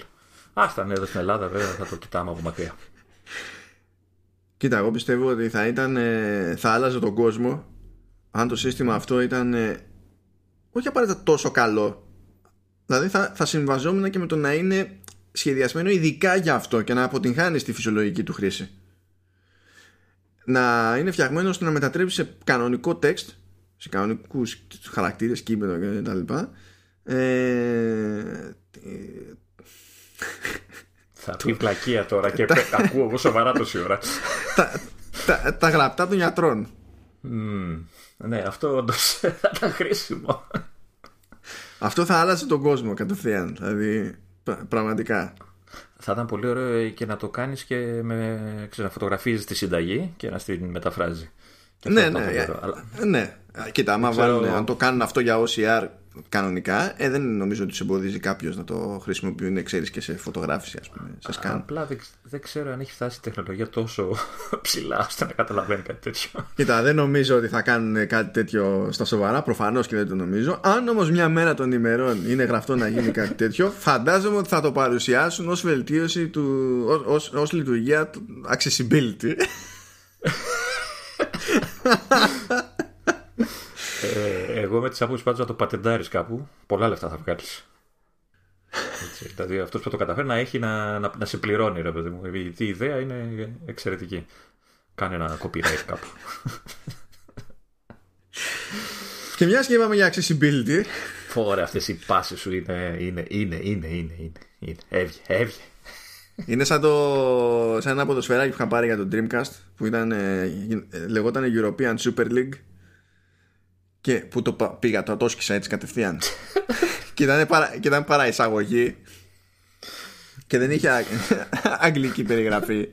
Είχε στα ισπανικά και ξεκινάω το παιχνίδι και ρίχνω μια random πάσα ξέρω στη μέση του πουθενά και λέει πάσα μιλιμέτρικο. Έτσι τέτοιες πάσες ρίχνουμε εμείς εδώ πέρα από θέμα σε θέμα, είμαστε καλύτεροι. Accessibility λοιπόν. Ε, Λέγεται ότι θα κάνει μια απόπειρα η, η Apple να δίνει, να δώσει το περιθώριο σε τέλος πάντων με τη χρήση των μικροφώνων φαντάζομαι ενός iPhone ενδεχομένως γιατί όχι και AirPods εφόσον είναι συνδεμένα εκείνη την ώρα ε, και, να και αναγνωρίζει διαφορετικά Έλα. Και για Watch γιατί όχι. Ήδη έχει εντοπισμό θωρίου Α ναι ναι, ναι, σε όλα, σε όλα λογικά θα, θα μπορούσε. Και σε iPad, σωστά, σωστά. ό,τι έχεις εκείνη τη στιγμή στα χέρια σου. Ε, και νομίζω, ναι, λέει ότι θα επιχειρεί τέλος πάντων να αντιλαμβάνεται διαφορετικούς ήχους ε, επιχειρώντας να αντιληφθεί τι παίζει σε συγκεκριμένα σενάρια. Δηλαδή ε, θα προσπαθήσει να αναγνωρίζει ε, συναγερμό για πρικαγιά ε, σιρήνες χτυπήματα σε πόρτες ε, κουδούνια ε, κλάμα μωρού και τέτοια πράγματα. Και φαντάζομαι ότι αυτά ειδικά μπαίνουν στο κομμάτι του accessibility με τη λογική ότι αν κάποιος έχει θέμα ακοής το να τον ειδοποιεί με μια κάποια αξιοπιστία ελπίζω ένα τέτοιο σύστημα ε, χωρίς να χρειάζεται κάτι παραπάνω σε εξοπλισμό ξέρω εγώ ή να έχει το νου του πιο κολλημένο σε κάποια πράγματα και ενδεχομένως πηγαίνει και με λίγο άγχος παραπάνω αυτό ε, να μπορεί να τον βοηθήσει η συσκευή που έχει έτσι κι αλλιώς πάνω του σε αυτή την περίπτωση και λέει κιόλας ότι ε, στόχος είναι αυτού του τύπου ειδοποιήσεις και οι ήχοι και τα λοιπά να κωδικοποιούνται ως haptic feedback ώστε να το καταλαβαίνει ο άλλος ως δόνηση σε περίπτωση που ε, έχει θέμα ακόης τέλος πάντων και, και κάτι τέτοια. Στην περίπτωση του συναγερμού φωτιάς θα παίζει το, τη Λόλα, τη Λόλα ποιος τη σώσει από τη φωτιά, πώς το λέγεται το τραγουδάκι, το Carnation. Παίζει με τον ανθρωπίνο πόνο, Λεωνίδη. Όχι, αγόρι μου, απλά το, το, το διασκεδάσουμε. θα πεθάνουμε που θα πεθάνουμε, λέει. να μην πεθάνουμε και λίγο. Γιατί δεν θα ήταν πολύ ωραίο να το ακούσω αυτό; Τι λόλα, τι φωτιά, ποιος θα τη σώσει; Πω, αυτό πρέπει να είναι από τα πιο ηλίθια επεισόδια που έχουμε γράψει ποτέ. Έτσι. Ε, κοίτα, ε, περνάμε καλά στα παρασκήνια και αυτό βγαίνει προς τα έξω. ναι, ναι. Βγαίνουν όλα τα παρασκήνια προς τα έξω κατευθείαν. δεν, δεν κάνουμε κανονικό γύρισμα. Όλο λάθος. Ε, πάμε ακόμη παρακάτω. Ε, α, θα πειράξω λίγο τη σειρά εδώ πέρα γιατί δεν μου κόψε πριν. Ε, υποτίθεται ότι ετοιμάζεται και μια καινούργια εφαρμογή από την Apple που θα έχει να κάνει με AR. Ε, πράγμα που δεν είναι τόσο εντυπωσιακό όσο ακούγεται έτσι με την πρώτη διότι βλέπω ότι γίνεται αναφορά για ενδεχόμενες συνεργασίες με με Starbucks εγώ, και για χρήση σε Apple Stores και τα λοιπά που μάλλον έχουν να κάνουν με την εμπειρία σε τέτοιο περιβάλλον. Με τη λογική ότι μπορείς να σηκώσεις το τηλέφωνο ρε παιδί μου και να δεις πληροφορίες ε, για, το, για το προϊόν να δεις τεχνικά χαρακτηριστικά να μπορείς να συγκρίνεις ε, διαφορετικές συσκευές που έχεις δίπλα-δίπλα ξέρω εγώ και κάτι τέτοια πραγματάκια που δεν, ε, όλα αυτά δεν είναι σενάρια που βρίσκουν εφαρμογή στην κλασική καθημερινότητα. Μου φαίνεται ότι όλο αυτό θα είναι κάτι πιο εξειδικευμένο που ίσως να παρέχεται ε, για ενσωμάτωση εφαρμογές τρίτων εφόσον είναι να παίξει π.χ. συνεργασία με Starbucks ή να είναι κάτι που θα γίνεται μέρος του camera app τέλος πάντων και θα λειτουργεί έτσι ή μέρος του, της αντίστοιχης εφαρμογής που έχει η Apple για τα δικά της τα, τα καταστήματα δεν μου ακούγεται τουλάχιστον έτσι όπως το διαβάζω ως κάτι πιο μεγάλο επίβολο θα σκάσει κάποια καινούργια εφαρμογή και δεν ξέρω και εγώ τι Μέχρι να ανακοινώσουν τα, τα γυαλιά και θα παίρνεις στο κατάστημα, θα κοιτάς από εδώ και θα σου βγάζει τις πληροφορίες. Έτσι, sci-fi ναι, Ελπίζω να τις βγάζει όταν θα τις ζητάω και όχι όπου γυρνάω να μου σκάει πληροφορία στη μάπα. Γιατί, εντάξει, αυτά να τα κάνουν άλλοι, όχι Apple. Πόσο εύκολα καταλήγει σε κολόνα ή τείχο, έτσι. ναι. ναι, ναι. Ε, τώρα ένα από τα χοντρά ας πούμε ε,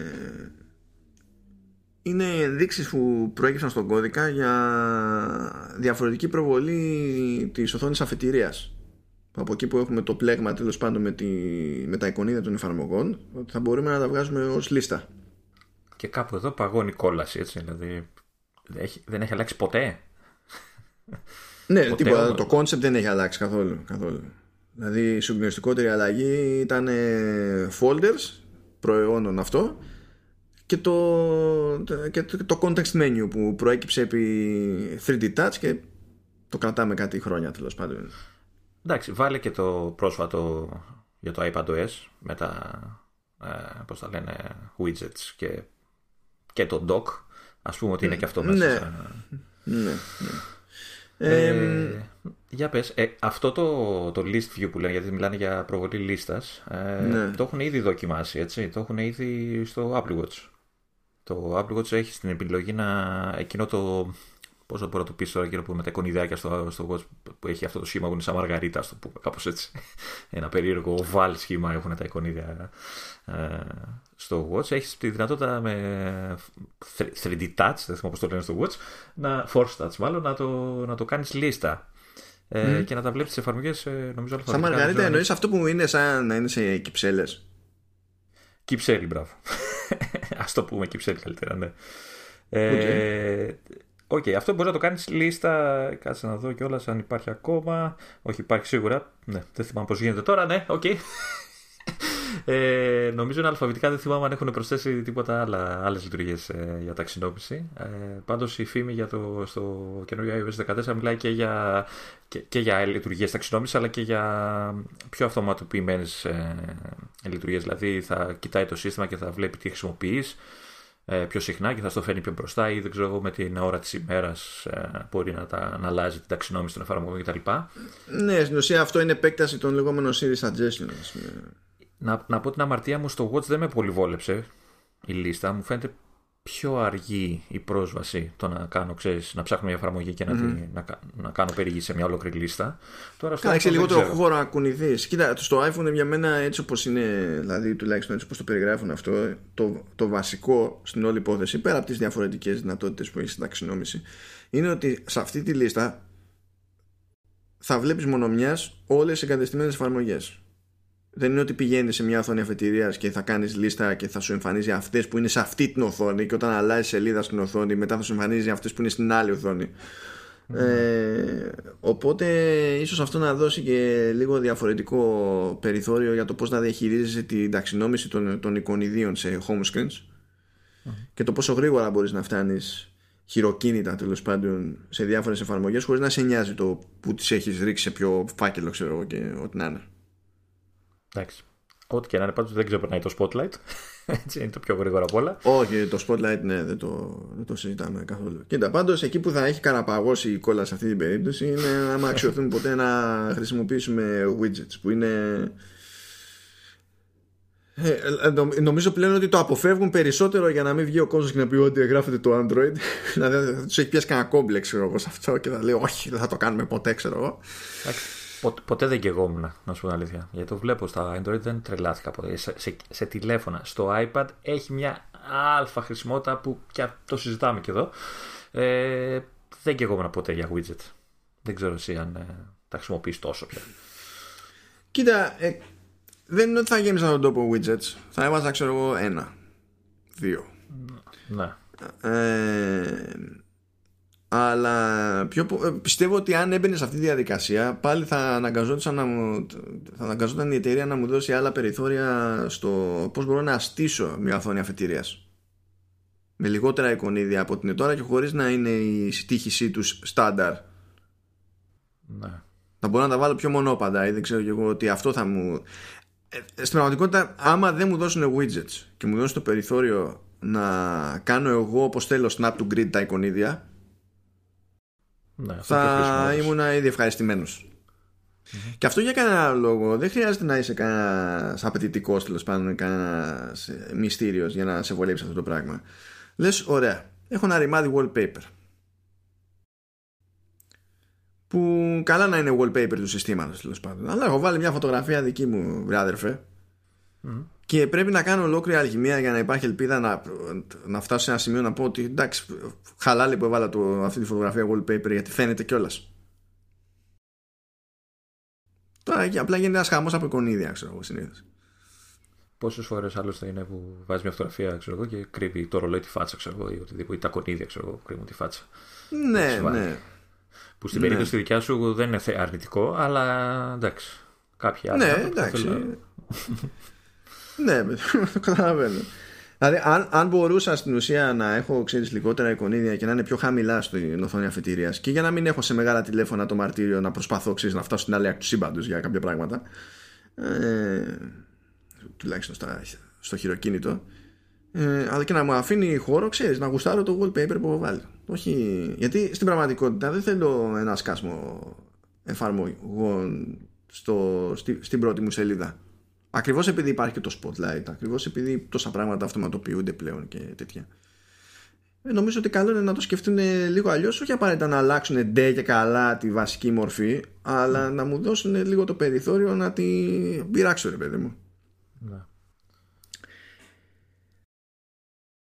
Και αυτό δεν το σκέφτηκα ποτέ ως πάσα που, όταν έλεγα για wallpapers. απλά έτυχε. αυτό απλά έτυχε, δεν, το, δεν έγινε σκέψη ποτέ γίνεται λόγος για να διοργάνωση των wallpapers στην αντίστοιχη ρύθμιση τέλος πάντων σε, σε iOS γιατί τώρα υποτίθεται ότι τα έχουν χωρισμένα σε στατικά δυναμικά και τέτοια και όταν που τα λέμε τα δυναμικά δεν είναι ότι ανανεώνονται κιόλας. Δεν δουλευόμαστε απλά υπάρχουν για να υπάρχουν. Ε, και αυτά που το παίζουν δίπορτο σε light dark okay, και υποτίθεται ότι θα κάνει διαφορετική ταξινόμηση στα βασικά με βάση το θέμα τους. Δηλαδή ξέρω office ό,τι να είναι, το οποίο δεν σημαίνει και πολλά πράγματα. Απλά στην ουσία είναι σαν να χρησιμοποιεί την προσέγγιση που έχει έτσι κι αλλιώς εδώ και χρόνια σε Mac. Ε, ε, βέβαια, θα πεις και κάτι ακόμα που θα βάλει λογική σε όλο αυτό. Ναι, αυτό το επόμενο είναι πιο σημαντικό, ναι. Ναι, πιο σημαντικό. Πες, το, πες το και θα, σου πω μετά. Ε, λέει τέλος πάντων ότι θα υποστηρίζεται και wallpaper providers με τη λογική ότι μπορεί να ακουμπώσει το σύστημα κάποιος τρίτος που θα δίνει πρόσβαση σε wallpapers που υπάρχουν τέτοιες εφαρμογές έτσι κι αλλιώς εδώ και πάρα πολλά χρόνια σε iOS αλλά σε εκείνη την περίπτωση πρέπει να ανοίξεις την εφαρμογή, να δεις τα wallpapers, να διαλέξεις το wallpaper, να το σώσεις, να το περάσεις μετά και ό,τι να είναι. Ενώ αυτό θα κουμπώνε κεντρικά ακριβώς τα settings του συστήματος για wallpapers. Ναι. Για πες. Αυτό που ήθελα να πω πριν είναι ότι αν δεν γινόταν αυτό που λες, δηλαδή αν δεν γίνει αυτό που λες με τους τρίτους, ε, όλο αυτό με την καλύτερη οργάνωση των, ε, των μαμίσιων ε, wallpapers είναι άχρηστο γιατί είναι 10, πόσα είναι, 11 και κάποια είναι και ίδια έτσι, δηλαδή αυτά τα δυναμικά είναι ίδια μεταξύ τους, ε, αλλάζει το χρώμα. Ε, τι να οργανώσεις, 10 πράγματα είναι. Σιγά. Ναι, δεν είναι κανένας όγκος ιδιαίτερος. Και ο μόνος τρόπος να είναι, ξέρεις, δεκάδες είναι να μην έχει κάνει ποτέ κανένας wipe από το πρώτο τηλέφωνο μέχρι τώρα και να έχει κρατήσει και όλα τα παλιά ξέρω αλλά ακόμα και έτσι δεν είναι γιατί έχεις τέτοια δυνατότητα δηλαδή όταν κάνεις update δεν τα σβήνει όταν κάνεις update δεν τα σβήνει όχι όχι ε. Δηλαδή και εγώ όταν μπήκα στη διαδικασία να κάνω wipe και να στήσω ένα τηλέφωνο σαν να είναι καινούριο, σαν να είναι πρώτη φορά, δεν το τράβηξα δηλαδή από backup. Mm. Ε, τότε είναι που μου εξαφανίστηκαν πράγματα και το ίδιο ισχύει και σε Mac. Α, okay. Δεν πάει να σου σβήσει αρχεία. Ε, περιέργως αυτό που, που μου άρεσε περισσότερο παρότι θα μου είναι ταυτόχρονα από τα πιο άχρηστα αλλά μου άρεσε σαν ιδέα πάρα πολύ ε, είναι η προώθηση του του shot on iPhone που λέει τέλος πάντων θα το εξηγήσουμε αυτό στην εφαρμογή Photos shot on iPhone είναι ένα hashtag στην πραγματικότητα που χρησιμοποιεί Apple ε, και μπορεί να το χρησιμοποιήσει και οποιοδήποτε εδώ που τα λέμε για να μαρκαριστεί μια φωτογραφία στα social media ότι αυτή τραβήχτηκε με, με iPhone. Και συχνά πυκνά η Apple κάνει και κάποιους διαγωνισμούς ε, που βασίζονται στη χρήση αυτού του, του hashtag για να μαζέψει τις συμμετοχές ε, και κανονικά θα βραβεύσει καλά παραδείγματα ή θα χρησιμοποιήσει καλά παραδείγματα στα δικά της social media τέλος πάντων. Ε, πλέον και με το κατάλληλο την κατάλληλη αναφορά σε εκείνον που τράβηξε τη φωτογραφία γιατί είχαν έτσι μια προστριβή στα σχετικά περσινά βραβεία έπεσε λίγο γκρίνια και φρόντισε να το καλύψει αυτό το κενό.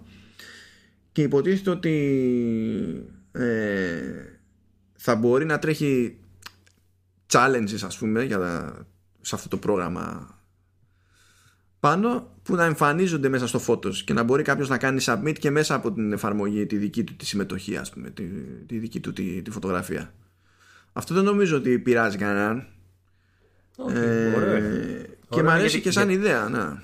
Γιατί θα τραβήξει και άτομα που κανονικά δεν θα ασχολιόντουσαν. Δηλαδή και πιο ξέρεις αρχάριους, ρε παιδί μου. Εντάξει, θα μου πεις, θα μαζευτείς. Ναι, και κάποιοι που δεν θα είχαν πάρει χαμπάρι ότι έπαιζε, ξέρω εγώ αυτό. Ναι, ναι. Κοίτα, σαβούρα δεν είναι. Κοίτα, άμα, είναι, άμα σου φτιάχνει ένα άλμπουμ και σου έχει οτιδήποτε έχει ταγκαριστεί με το hashtag αυτό, πάει, χαθήκαμε. Γιατί καταλαβαίνεις, ο καθένας θα χρησιμοποιεί το hashtag για τρολιά, ξέρω εγώ, οπουδήποτε. Πόσο εύκολα απόδειξη στο τον iPhone, ε; ναι, ναι. Και δεν έχει, δεν έχει κανένα νόημα αυτό το πράγμα. Αλλά να, είναι, να υπάρχει ένας μηχανισμός μέσα από την εφαρμογή φώτος να μπορέσω να στείλω εγώ τη δική μου τη φωτογραφία και εφόσον αξιολογηθεί, με τα όποια κριτήρια είναι να αξιολογηθεί τέλος πάντων, ότι είναι αρκετά σόι, να σκάει σε ένα feed που προβάλλεται γενικά στην εφαρμογή, αυτό είναι εντάξει. Δηλαδή, αν υπάρχει curation, ναι. αυτό θα είναι καλή φάση. Γιατί νομίζω ότι πέρα από το ότι θα πάρει χαμπάρι περισσότερος κόσμος ότι μπορεί να συμμετάσχει σε αυτή τη διαδικασία, που κακό δεν κάνει. Ε, και ασχέτως του, ε, έτσι, του μαρκετινίστικου ωφέλους που μπορεί να έχει όλη αυτή η διαδικασία για την Apple ας πούμε ε, νομίζω ότι είναι και ένας άκακος τρόπος να εκτίθεται περισσότερος κόσμος ε, ευκολότερα σε καλή φωτογραφία να. Άσε, άσε που μπορεί να αναδείξει και τα LED έτσι ναι προφανώς γιατί όχι. Εφόσον θα μπαίνει στη διαδικασία να κάνει διαγωνισμούς και τέτοια, ναι, γιατί όχι. Γι' αυτό λοιπόν, ε, δηλαδή είναι πιο πολύ ιδεολογικό το σκάλωμα εδώ πέρα που, που το γουστάρω. Αλλά τε, μου κάτσε καλά τι, σαν ενδεχόμενο. Ξέρω εγώ τι να πω. Κοντεύουμε, παιδιά, αλήθεια. κοντεύουμε και γιατί κοντεύουμε. Γιατί ήμασταν πολύ μπροστά την προηγούμενη φορά και όταν καθόμασταν και λέγαμε για, για υποστήριξη mouse και για cursors και τα λοιπά σε, σε iPad OS ακόμα και με τις υποθέσεις που κάναμε πέσαμε τόσο μέσα που δεν χρειάζεται να τα κάνουμε νιανιά όλα από την αρχή. Λέγαμε ε, ε, είχαμε τη θεωρία ότι φαίνεται πως θα υποστήριξει κάποια πράγματα παραπάνω και φαίνεται από τις beta του iOS 13.4 και είπαμε επίσης ότι φαίνεται ότι το πράγμα, δηλαδή το πιο λογικό είναι η μεγαλύτερη, το μεγαλύτερο άλμα στην υποστήριξη και χρήση κέρσορα στο σύστημα να γίνει σε major release, δηλαδή σε iOS 14. Και εκεί είναι που πάει το, το πράγμα. Δηλαδή από το leak που έγινε, αυτό το πράγμα είναι που, που προκύπτει. Ε, και έχει κάποιες λεπτομέρειες στο στείλει ότι επειδή το σύστημα δεν είναι γενικά σχεδιασμένο για να προέχει ο κέρσορας ότι μετά από ένα μικρό διάστημα κινησίας του κέρσορα θα εξαφανίζει την οθόνη γιατί δεν έχει νόημα απλά θα εμποδίζει ξέρω εγώ. Ε, μέσα σε αυτή τη θεωρία είχαμε πετάξει επειδή γινόταν λόγος για smart keyboards με trackpads και τα λοιπά και λέγεται ότι όντως θα, θα γίνει αυτό το πράγμα γιατί φαίνεται από τον κώδικα τέλος πάντων να υπάρχουν τέτοια, τέτοια προϊόντα τουλάχιστον σε, σε δοκιμή ότι θα πάνε για την κλασική διάταξη από πάνω από το πληκτρολόγιο από κάτω το trackpad έτσι όπως είναι και σε, και σε laptop. Λέγαμε σε αυτή την περίπτωση ότι θα ήταν ιδανική αφορμή για να χρησιμοποιήσουν χειρονομίες όπως είναι σε όπως το, χρησιμοποιούν έτσι κι αλλιώς σε trackpad που είναι για Mac. Και αυτό ακριβώς θα γίνει. Δηλαδή πώς πιο μέσα να πέσουμε ε, ζωντανεύει λίγο η ελπίδα μου ότι θα ξαναμπεί η υποστήριξη για Magic Mouse 2 γιατί... Ε, ε, ε, είδες Δηλαδή, ναι. ακόμα και σε αυτό το πιο πιθανό είναι να πέσουμε μέσα με τη συζήτηση που κάναμε την προηγούμενη. Εντάξει, δεν έχουν πει τίποτα, εντάξει. Απλά το εγώ το λέω ότι υπάρχει. Ε, επειδή βάζουν gestures, βάζουν, βελτιώνουν όλο το, όλο το αυτό, λογικά θα, θα ξαναέρθει και το Magic Mouse 2 σαν, σαν ε, επιλογή. Ε, αυτό που με νοιάζει εμένα είναι αν θα, με όλη αυτή την ανανέωση, αν θα σταματήσουν να το θεωρούν ως λειτουργία προσβασιμότητας όλο αυτό το, το θέμα με, τα, με το ποντίκι και επιτέλους θα, θα ξεθάψουν την επιλογή γιατί τώρα για να το ενεργοποιήσεις πρέπει να πας 40 μενού μέσα, ξέρω εγώ, για να το βρεις. Και... Αυτά που περιγράφει δεν είναι για accessibility. Αυτό που κάνει τώρα είναι για accessibility. Είναι ναι, λογικό να είναι λέω, πέρα. Αν, με την αλλαγή θα, ξέρεις, θα αλλάξει τελείως και ο, η φιλοσοφία ότι θα γίνει πλέον κανονική ρύθμιση και θα είναι μπροστά μπροστά σχετικά θα μπορείς να το, να το ενεργοποιήσεις εύκολα γιατί τώρα είναι πολύ θαμμένο όλο αυτό ε, καλά είναι Μακάρι να γίνει όλο αυτό με, τα, με το ποντίκι και το πληκτρολόγιο.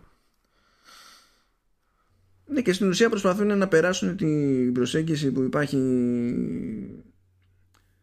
υπάρχει σε Mac στην ουσία δηλαδή και στις χειρονομίες και στο ότι θα αλλάζει μορφή ο κέρσορας ανάλογα με το σε τι περιεχόμενο είναι από πάνω ξέρω αν είναι link αν είναι κάτι άλλο θα υποστηρίζει tap to click όπως ισχύει έτσι, θα, έτσι κι αλλιώς θα, στα Magic Trackpads και τα Force Trackpads ή whatever. Force Touch Trackpads ναι, δεν έχει μπλέξει ονομασίες εκεί πέρα για πάντα.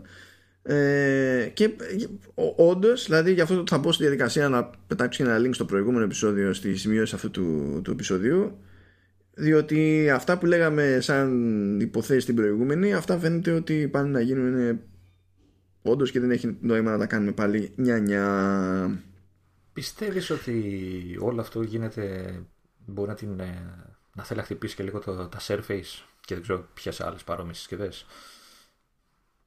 Από ό,τι ξέρω το Surface έρχεται με τέτοιο πληκτρολόγιο έτσι με trackpad και τα λοιπά από την αρχή. Μήπως την, έξ, mm. ε, την έξουξε λίγο ο ανταγωνισμός; Ή το γόητρο ξέρω εγώ είναι τέτοιο που θέλει να... Δεν ξέρω εσύ γιατί σαν κατηγορία δηλαδή αν δεις το τι μερίδιο έχει σε tablets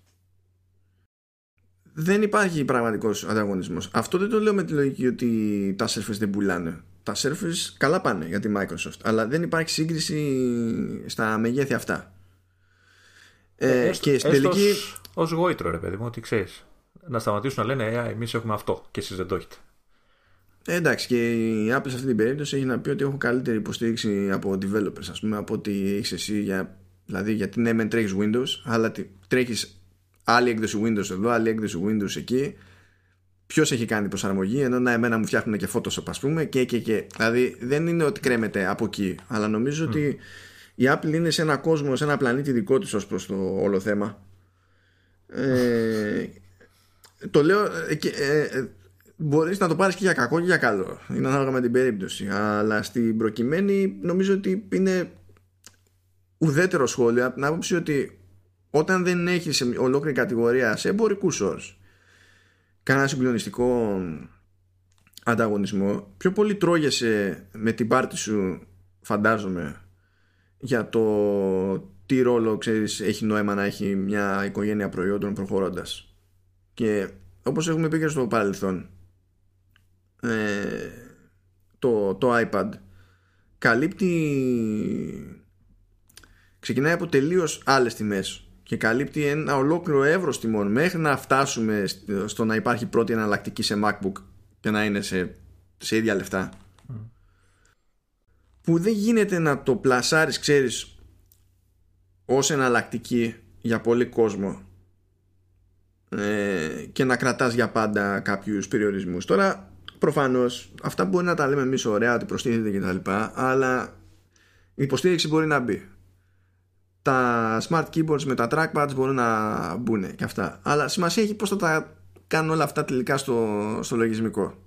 Εκείνη που θέλει πάρα πολύ προσοχή. Και αυτά όσο και ό,τι αποδείξεις και να δούμε ό,τι, και να, ό,τι συζητήσεις και να κάνουμε ξέρεις κλασικά στο τέλος κουρεύουν τον γάμπρο και πάει λέγοντας. Ε, εγώ θα ήθελα να δω αν θα, αυτό με το trackpad κυρίως αν θα, θα μπει στη διαδικασία να υποστηρίξει και συσκευές τρίτων. Δηλαδή κάποιο μεμονωμένο trackpad ακόμα και το δικό της ή ξέρω πληκτρολόγια άλλων αν θα, ή θα υπάρξει κάποιο θέμα εκεί τι εννοείς, αφού, η, ιστορία, ναι, η ιστορία, ναι, αν, αν το trackpad σαν λειτουργία θα είναι κάτι ειδικό. Αλλά η ιστορία δείχνει ότι θα το, θα το υποστηρίξει. Θα υποστηρίζει και. Ναι, δεν νομίζω ότι θα έχει τέτοιο, τέτοιο θέμα. Να. Δεν νομίζω ότι θα έχει τέτοιο, τέτοιο σκάλωμα καθόλου. Mm. Και trackpads, εντάξει, trackpads πώς βγάζουν trackpads τώρα να πεις ότι βάζω ξεχωριστό trackpad; Δηλαδή εκεί αν, έχει, αν υποστηρίξει το δικό της είναι σαν να έχει υποστηρίξει το μεγαλύτερο μερίδιο της αγοράς στα trackpads. Κατευθείαν. Ναι. Αλλά ναι, εντάξει, λέμε, λέμε τώρα. Δεν χαίρεσε που δεν, δεν, δεν υπήρχε προσθήκη στο Apple Arcade. Ρε φίλε, ναι, αλλάξαν την ημέρα ή δεν ξέρω. Ή, θεωρούν το, το, castle, το, το Crossy Road είναι τόσο να, καλό. Να σου πω κάτι. Όταν έχουν φτάσει, ξέρω εγώ, πόσα έχουν, 100 τόσα παιχνίδια μέσα, δεν υπάρχει και συγκλονιστική ανάγκη να προσθέτουν 4-4 το μήνα, ας πούμε. Νο, και εδώ που τα λέμε. Καλά κάνουν. Εντάξει. Ναι. Καλά κάνουν για να δώσουν χώρο στους και χρόνο στους developers να, να αυτό που θα δώσουν να είναι πιο σωστό και πιο ολοκληρωμένο. Ε, και καλό είναι να αρχίσουν να παίζουν και λίγο περισσότερο με το ύφος, ρε παιδί μου. Ξέρεις, γιατί μέχρι τώρα ακολουθούν μια αρκετά συγκεκριμένη γραμμή. Νομίζω. Αυτό που δεν μου αρέσει, που δεν μου αρέσει είναι η διάρκεια του επεισοδίου. Πάλι θα μας βρίζουν. Το προηγούμενο ήταν μεγαλύτερο. Έλα, αυτό θεωρείται βελτίωση. Θεωρείται βελτίωση. το προηγούμενο δεν έχω προλάβει να το ακούσω ακόμα. Σταμάτα. Όπως λένε οι Ιαπωνέζες γιαγιάδες στα παιδιά τους όταν το παρακάνουν, με! Και σταματάνε, το κόβουν. Ε, εντάξει. Ευχάριστες οι δυσάρεστες. ναι, ναι. Ε, το, δε, ε, το είπαμε για πλάκα, αλλά ισχύει. Δεν θα, δεν θα γίνει event, αλλά θα ήταν σαν να έχει γίνει event. Εδώ, χαμούλες. Το, το, το, θέμα είναι να, να, γίνει event και να πρέπει να ξανακάνουμε πέντε ώρες παρουσίαση. Γιατί ξέρεις, όλα αυτά που έχουν διαρρεύσει θεωρώ ότι είναι ξέρεις, ε, πολύ λίγα σε, στο σύνολο των νέων λειτουργιών. Έτσι. Και φαντάζομαι ότι. Καλά, δεν ξέρουμε και πόσα θα, θα προλάβουν να βγουν όντως. Κάποια μπορεί να μπουν στον πάγο για αργότερα. Καλά, όλα αυτά που τα λέμε θεωρητικά, αλλά όταν θα έρθει η ώρα, ξέρεις να τους βάλουμε χέρι, θα έχουμε άλλα πράγματα να πούμε ενδεχομένως. Εντάξει, σχετικό. Ε, φαντάζομαι ότι υπάρχουν και λειτουργίες που θα αποκαλυφθούν ε, όταν θα βγουν οι καινούριες συσκευές, γιατί είναι ξέρεις, λειτουργίες που είναι μόνο για εκείνες τις συσκευές. Ε, ναι, θα, έχουμε, ναι. θα έχουμε να λέμε, θα έχουμε. Εντάξει, καλά να είμαστε. Ζωή να έχουμε. Ε. Λοιπόν, ε, χαίρετα το Βασίλη. Ε, ναι, κοινό μου. Γεια σου ε, δίνουμε ραντεβού για την επόμενη εβδομάδα. Θεού θέλοντος και κορονοϊού και δεν ξέρω τι άλλο. τι άλλο μπορεί να σκεφτεί κάποιος για να δώσει ελπίδα. Ξέρω ποια, ποια, ποια ελπίδα. Εδώ έγινε τέτοιο. Έγινε αναπροσαρμογή των, των ασφαλιστικών εισφορών για τους ελεύθερους επαγγελματίες. Ποια ελπίδα. Ποια ελπίδα, Λεωνίδα. λοιπόν, γεια σας. Χαίρετε κι εσύ. Αυτά αγαπητοί. Καλή χώνεψη. Και τα λέμε την άλλη εβδομάδα.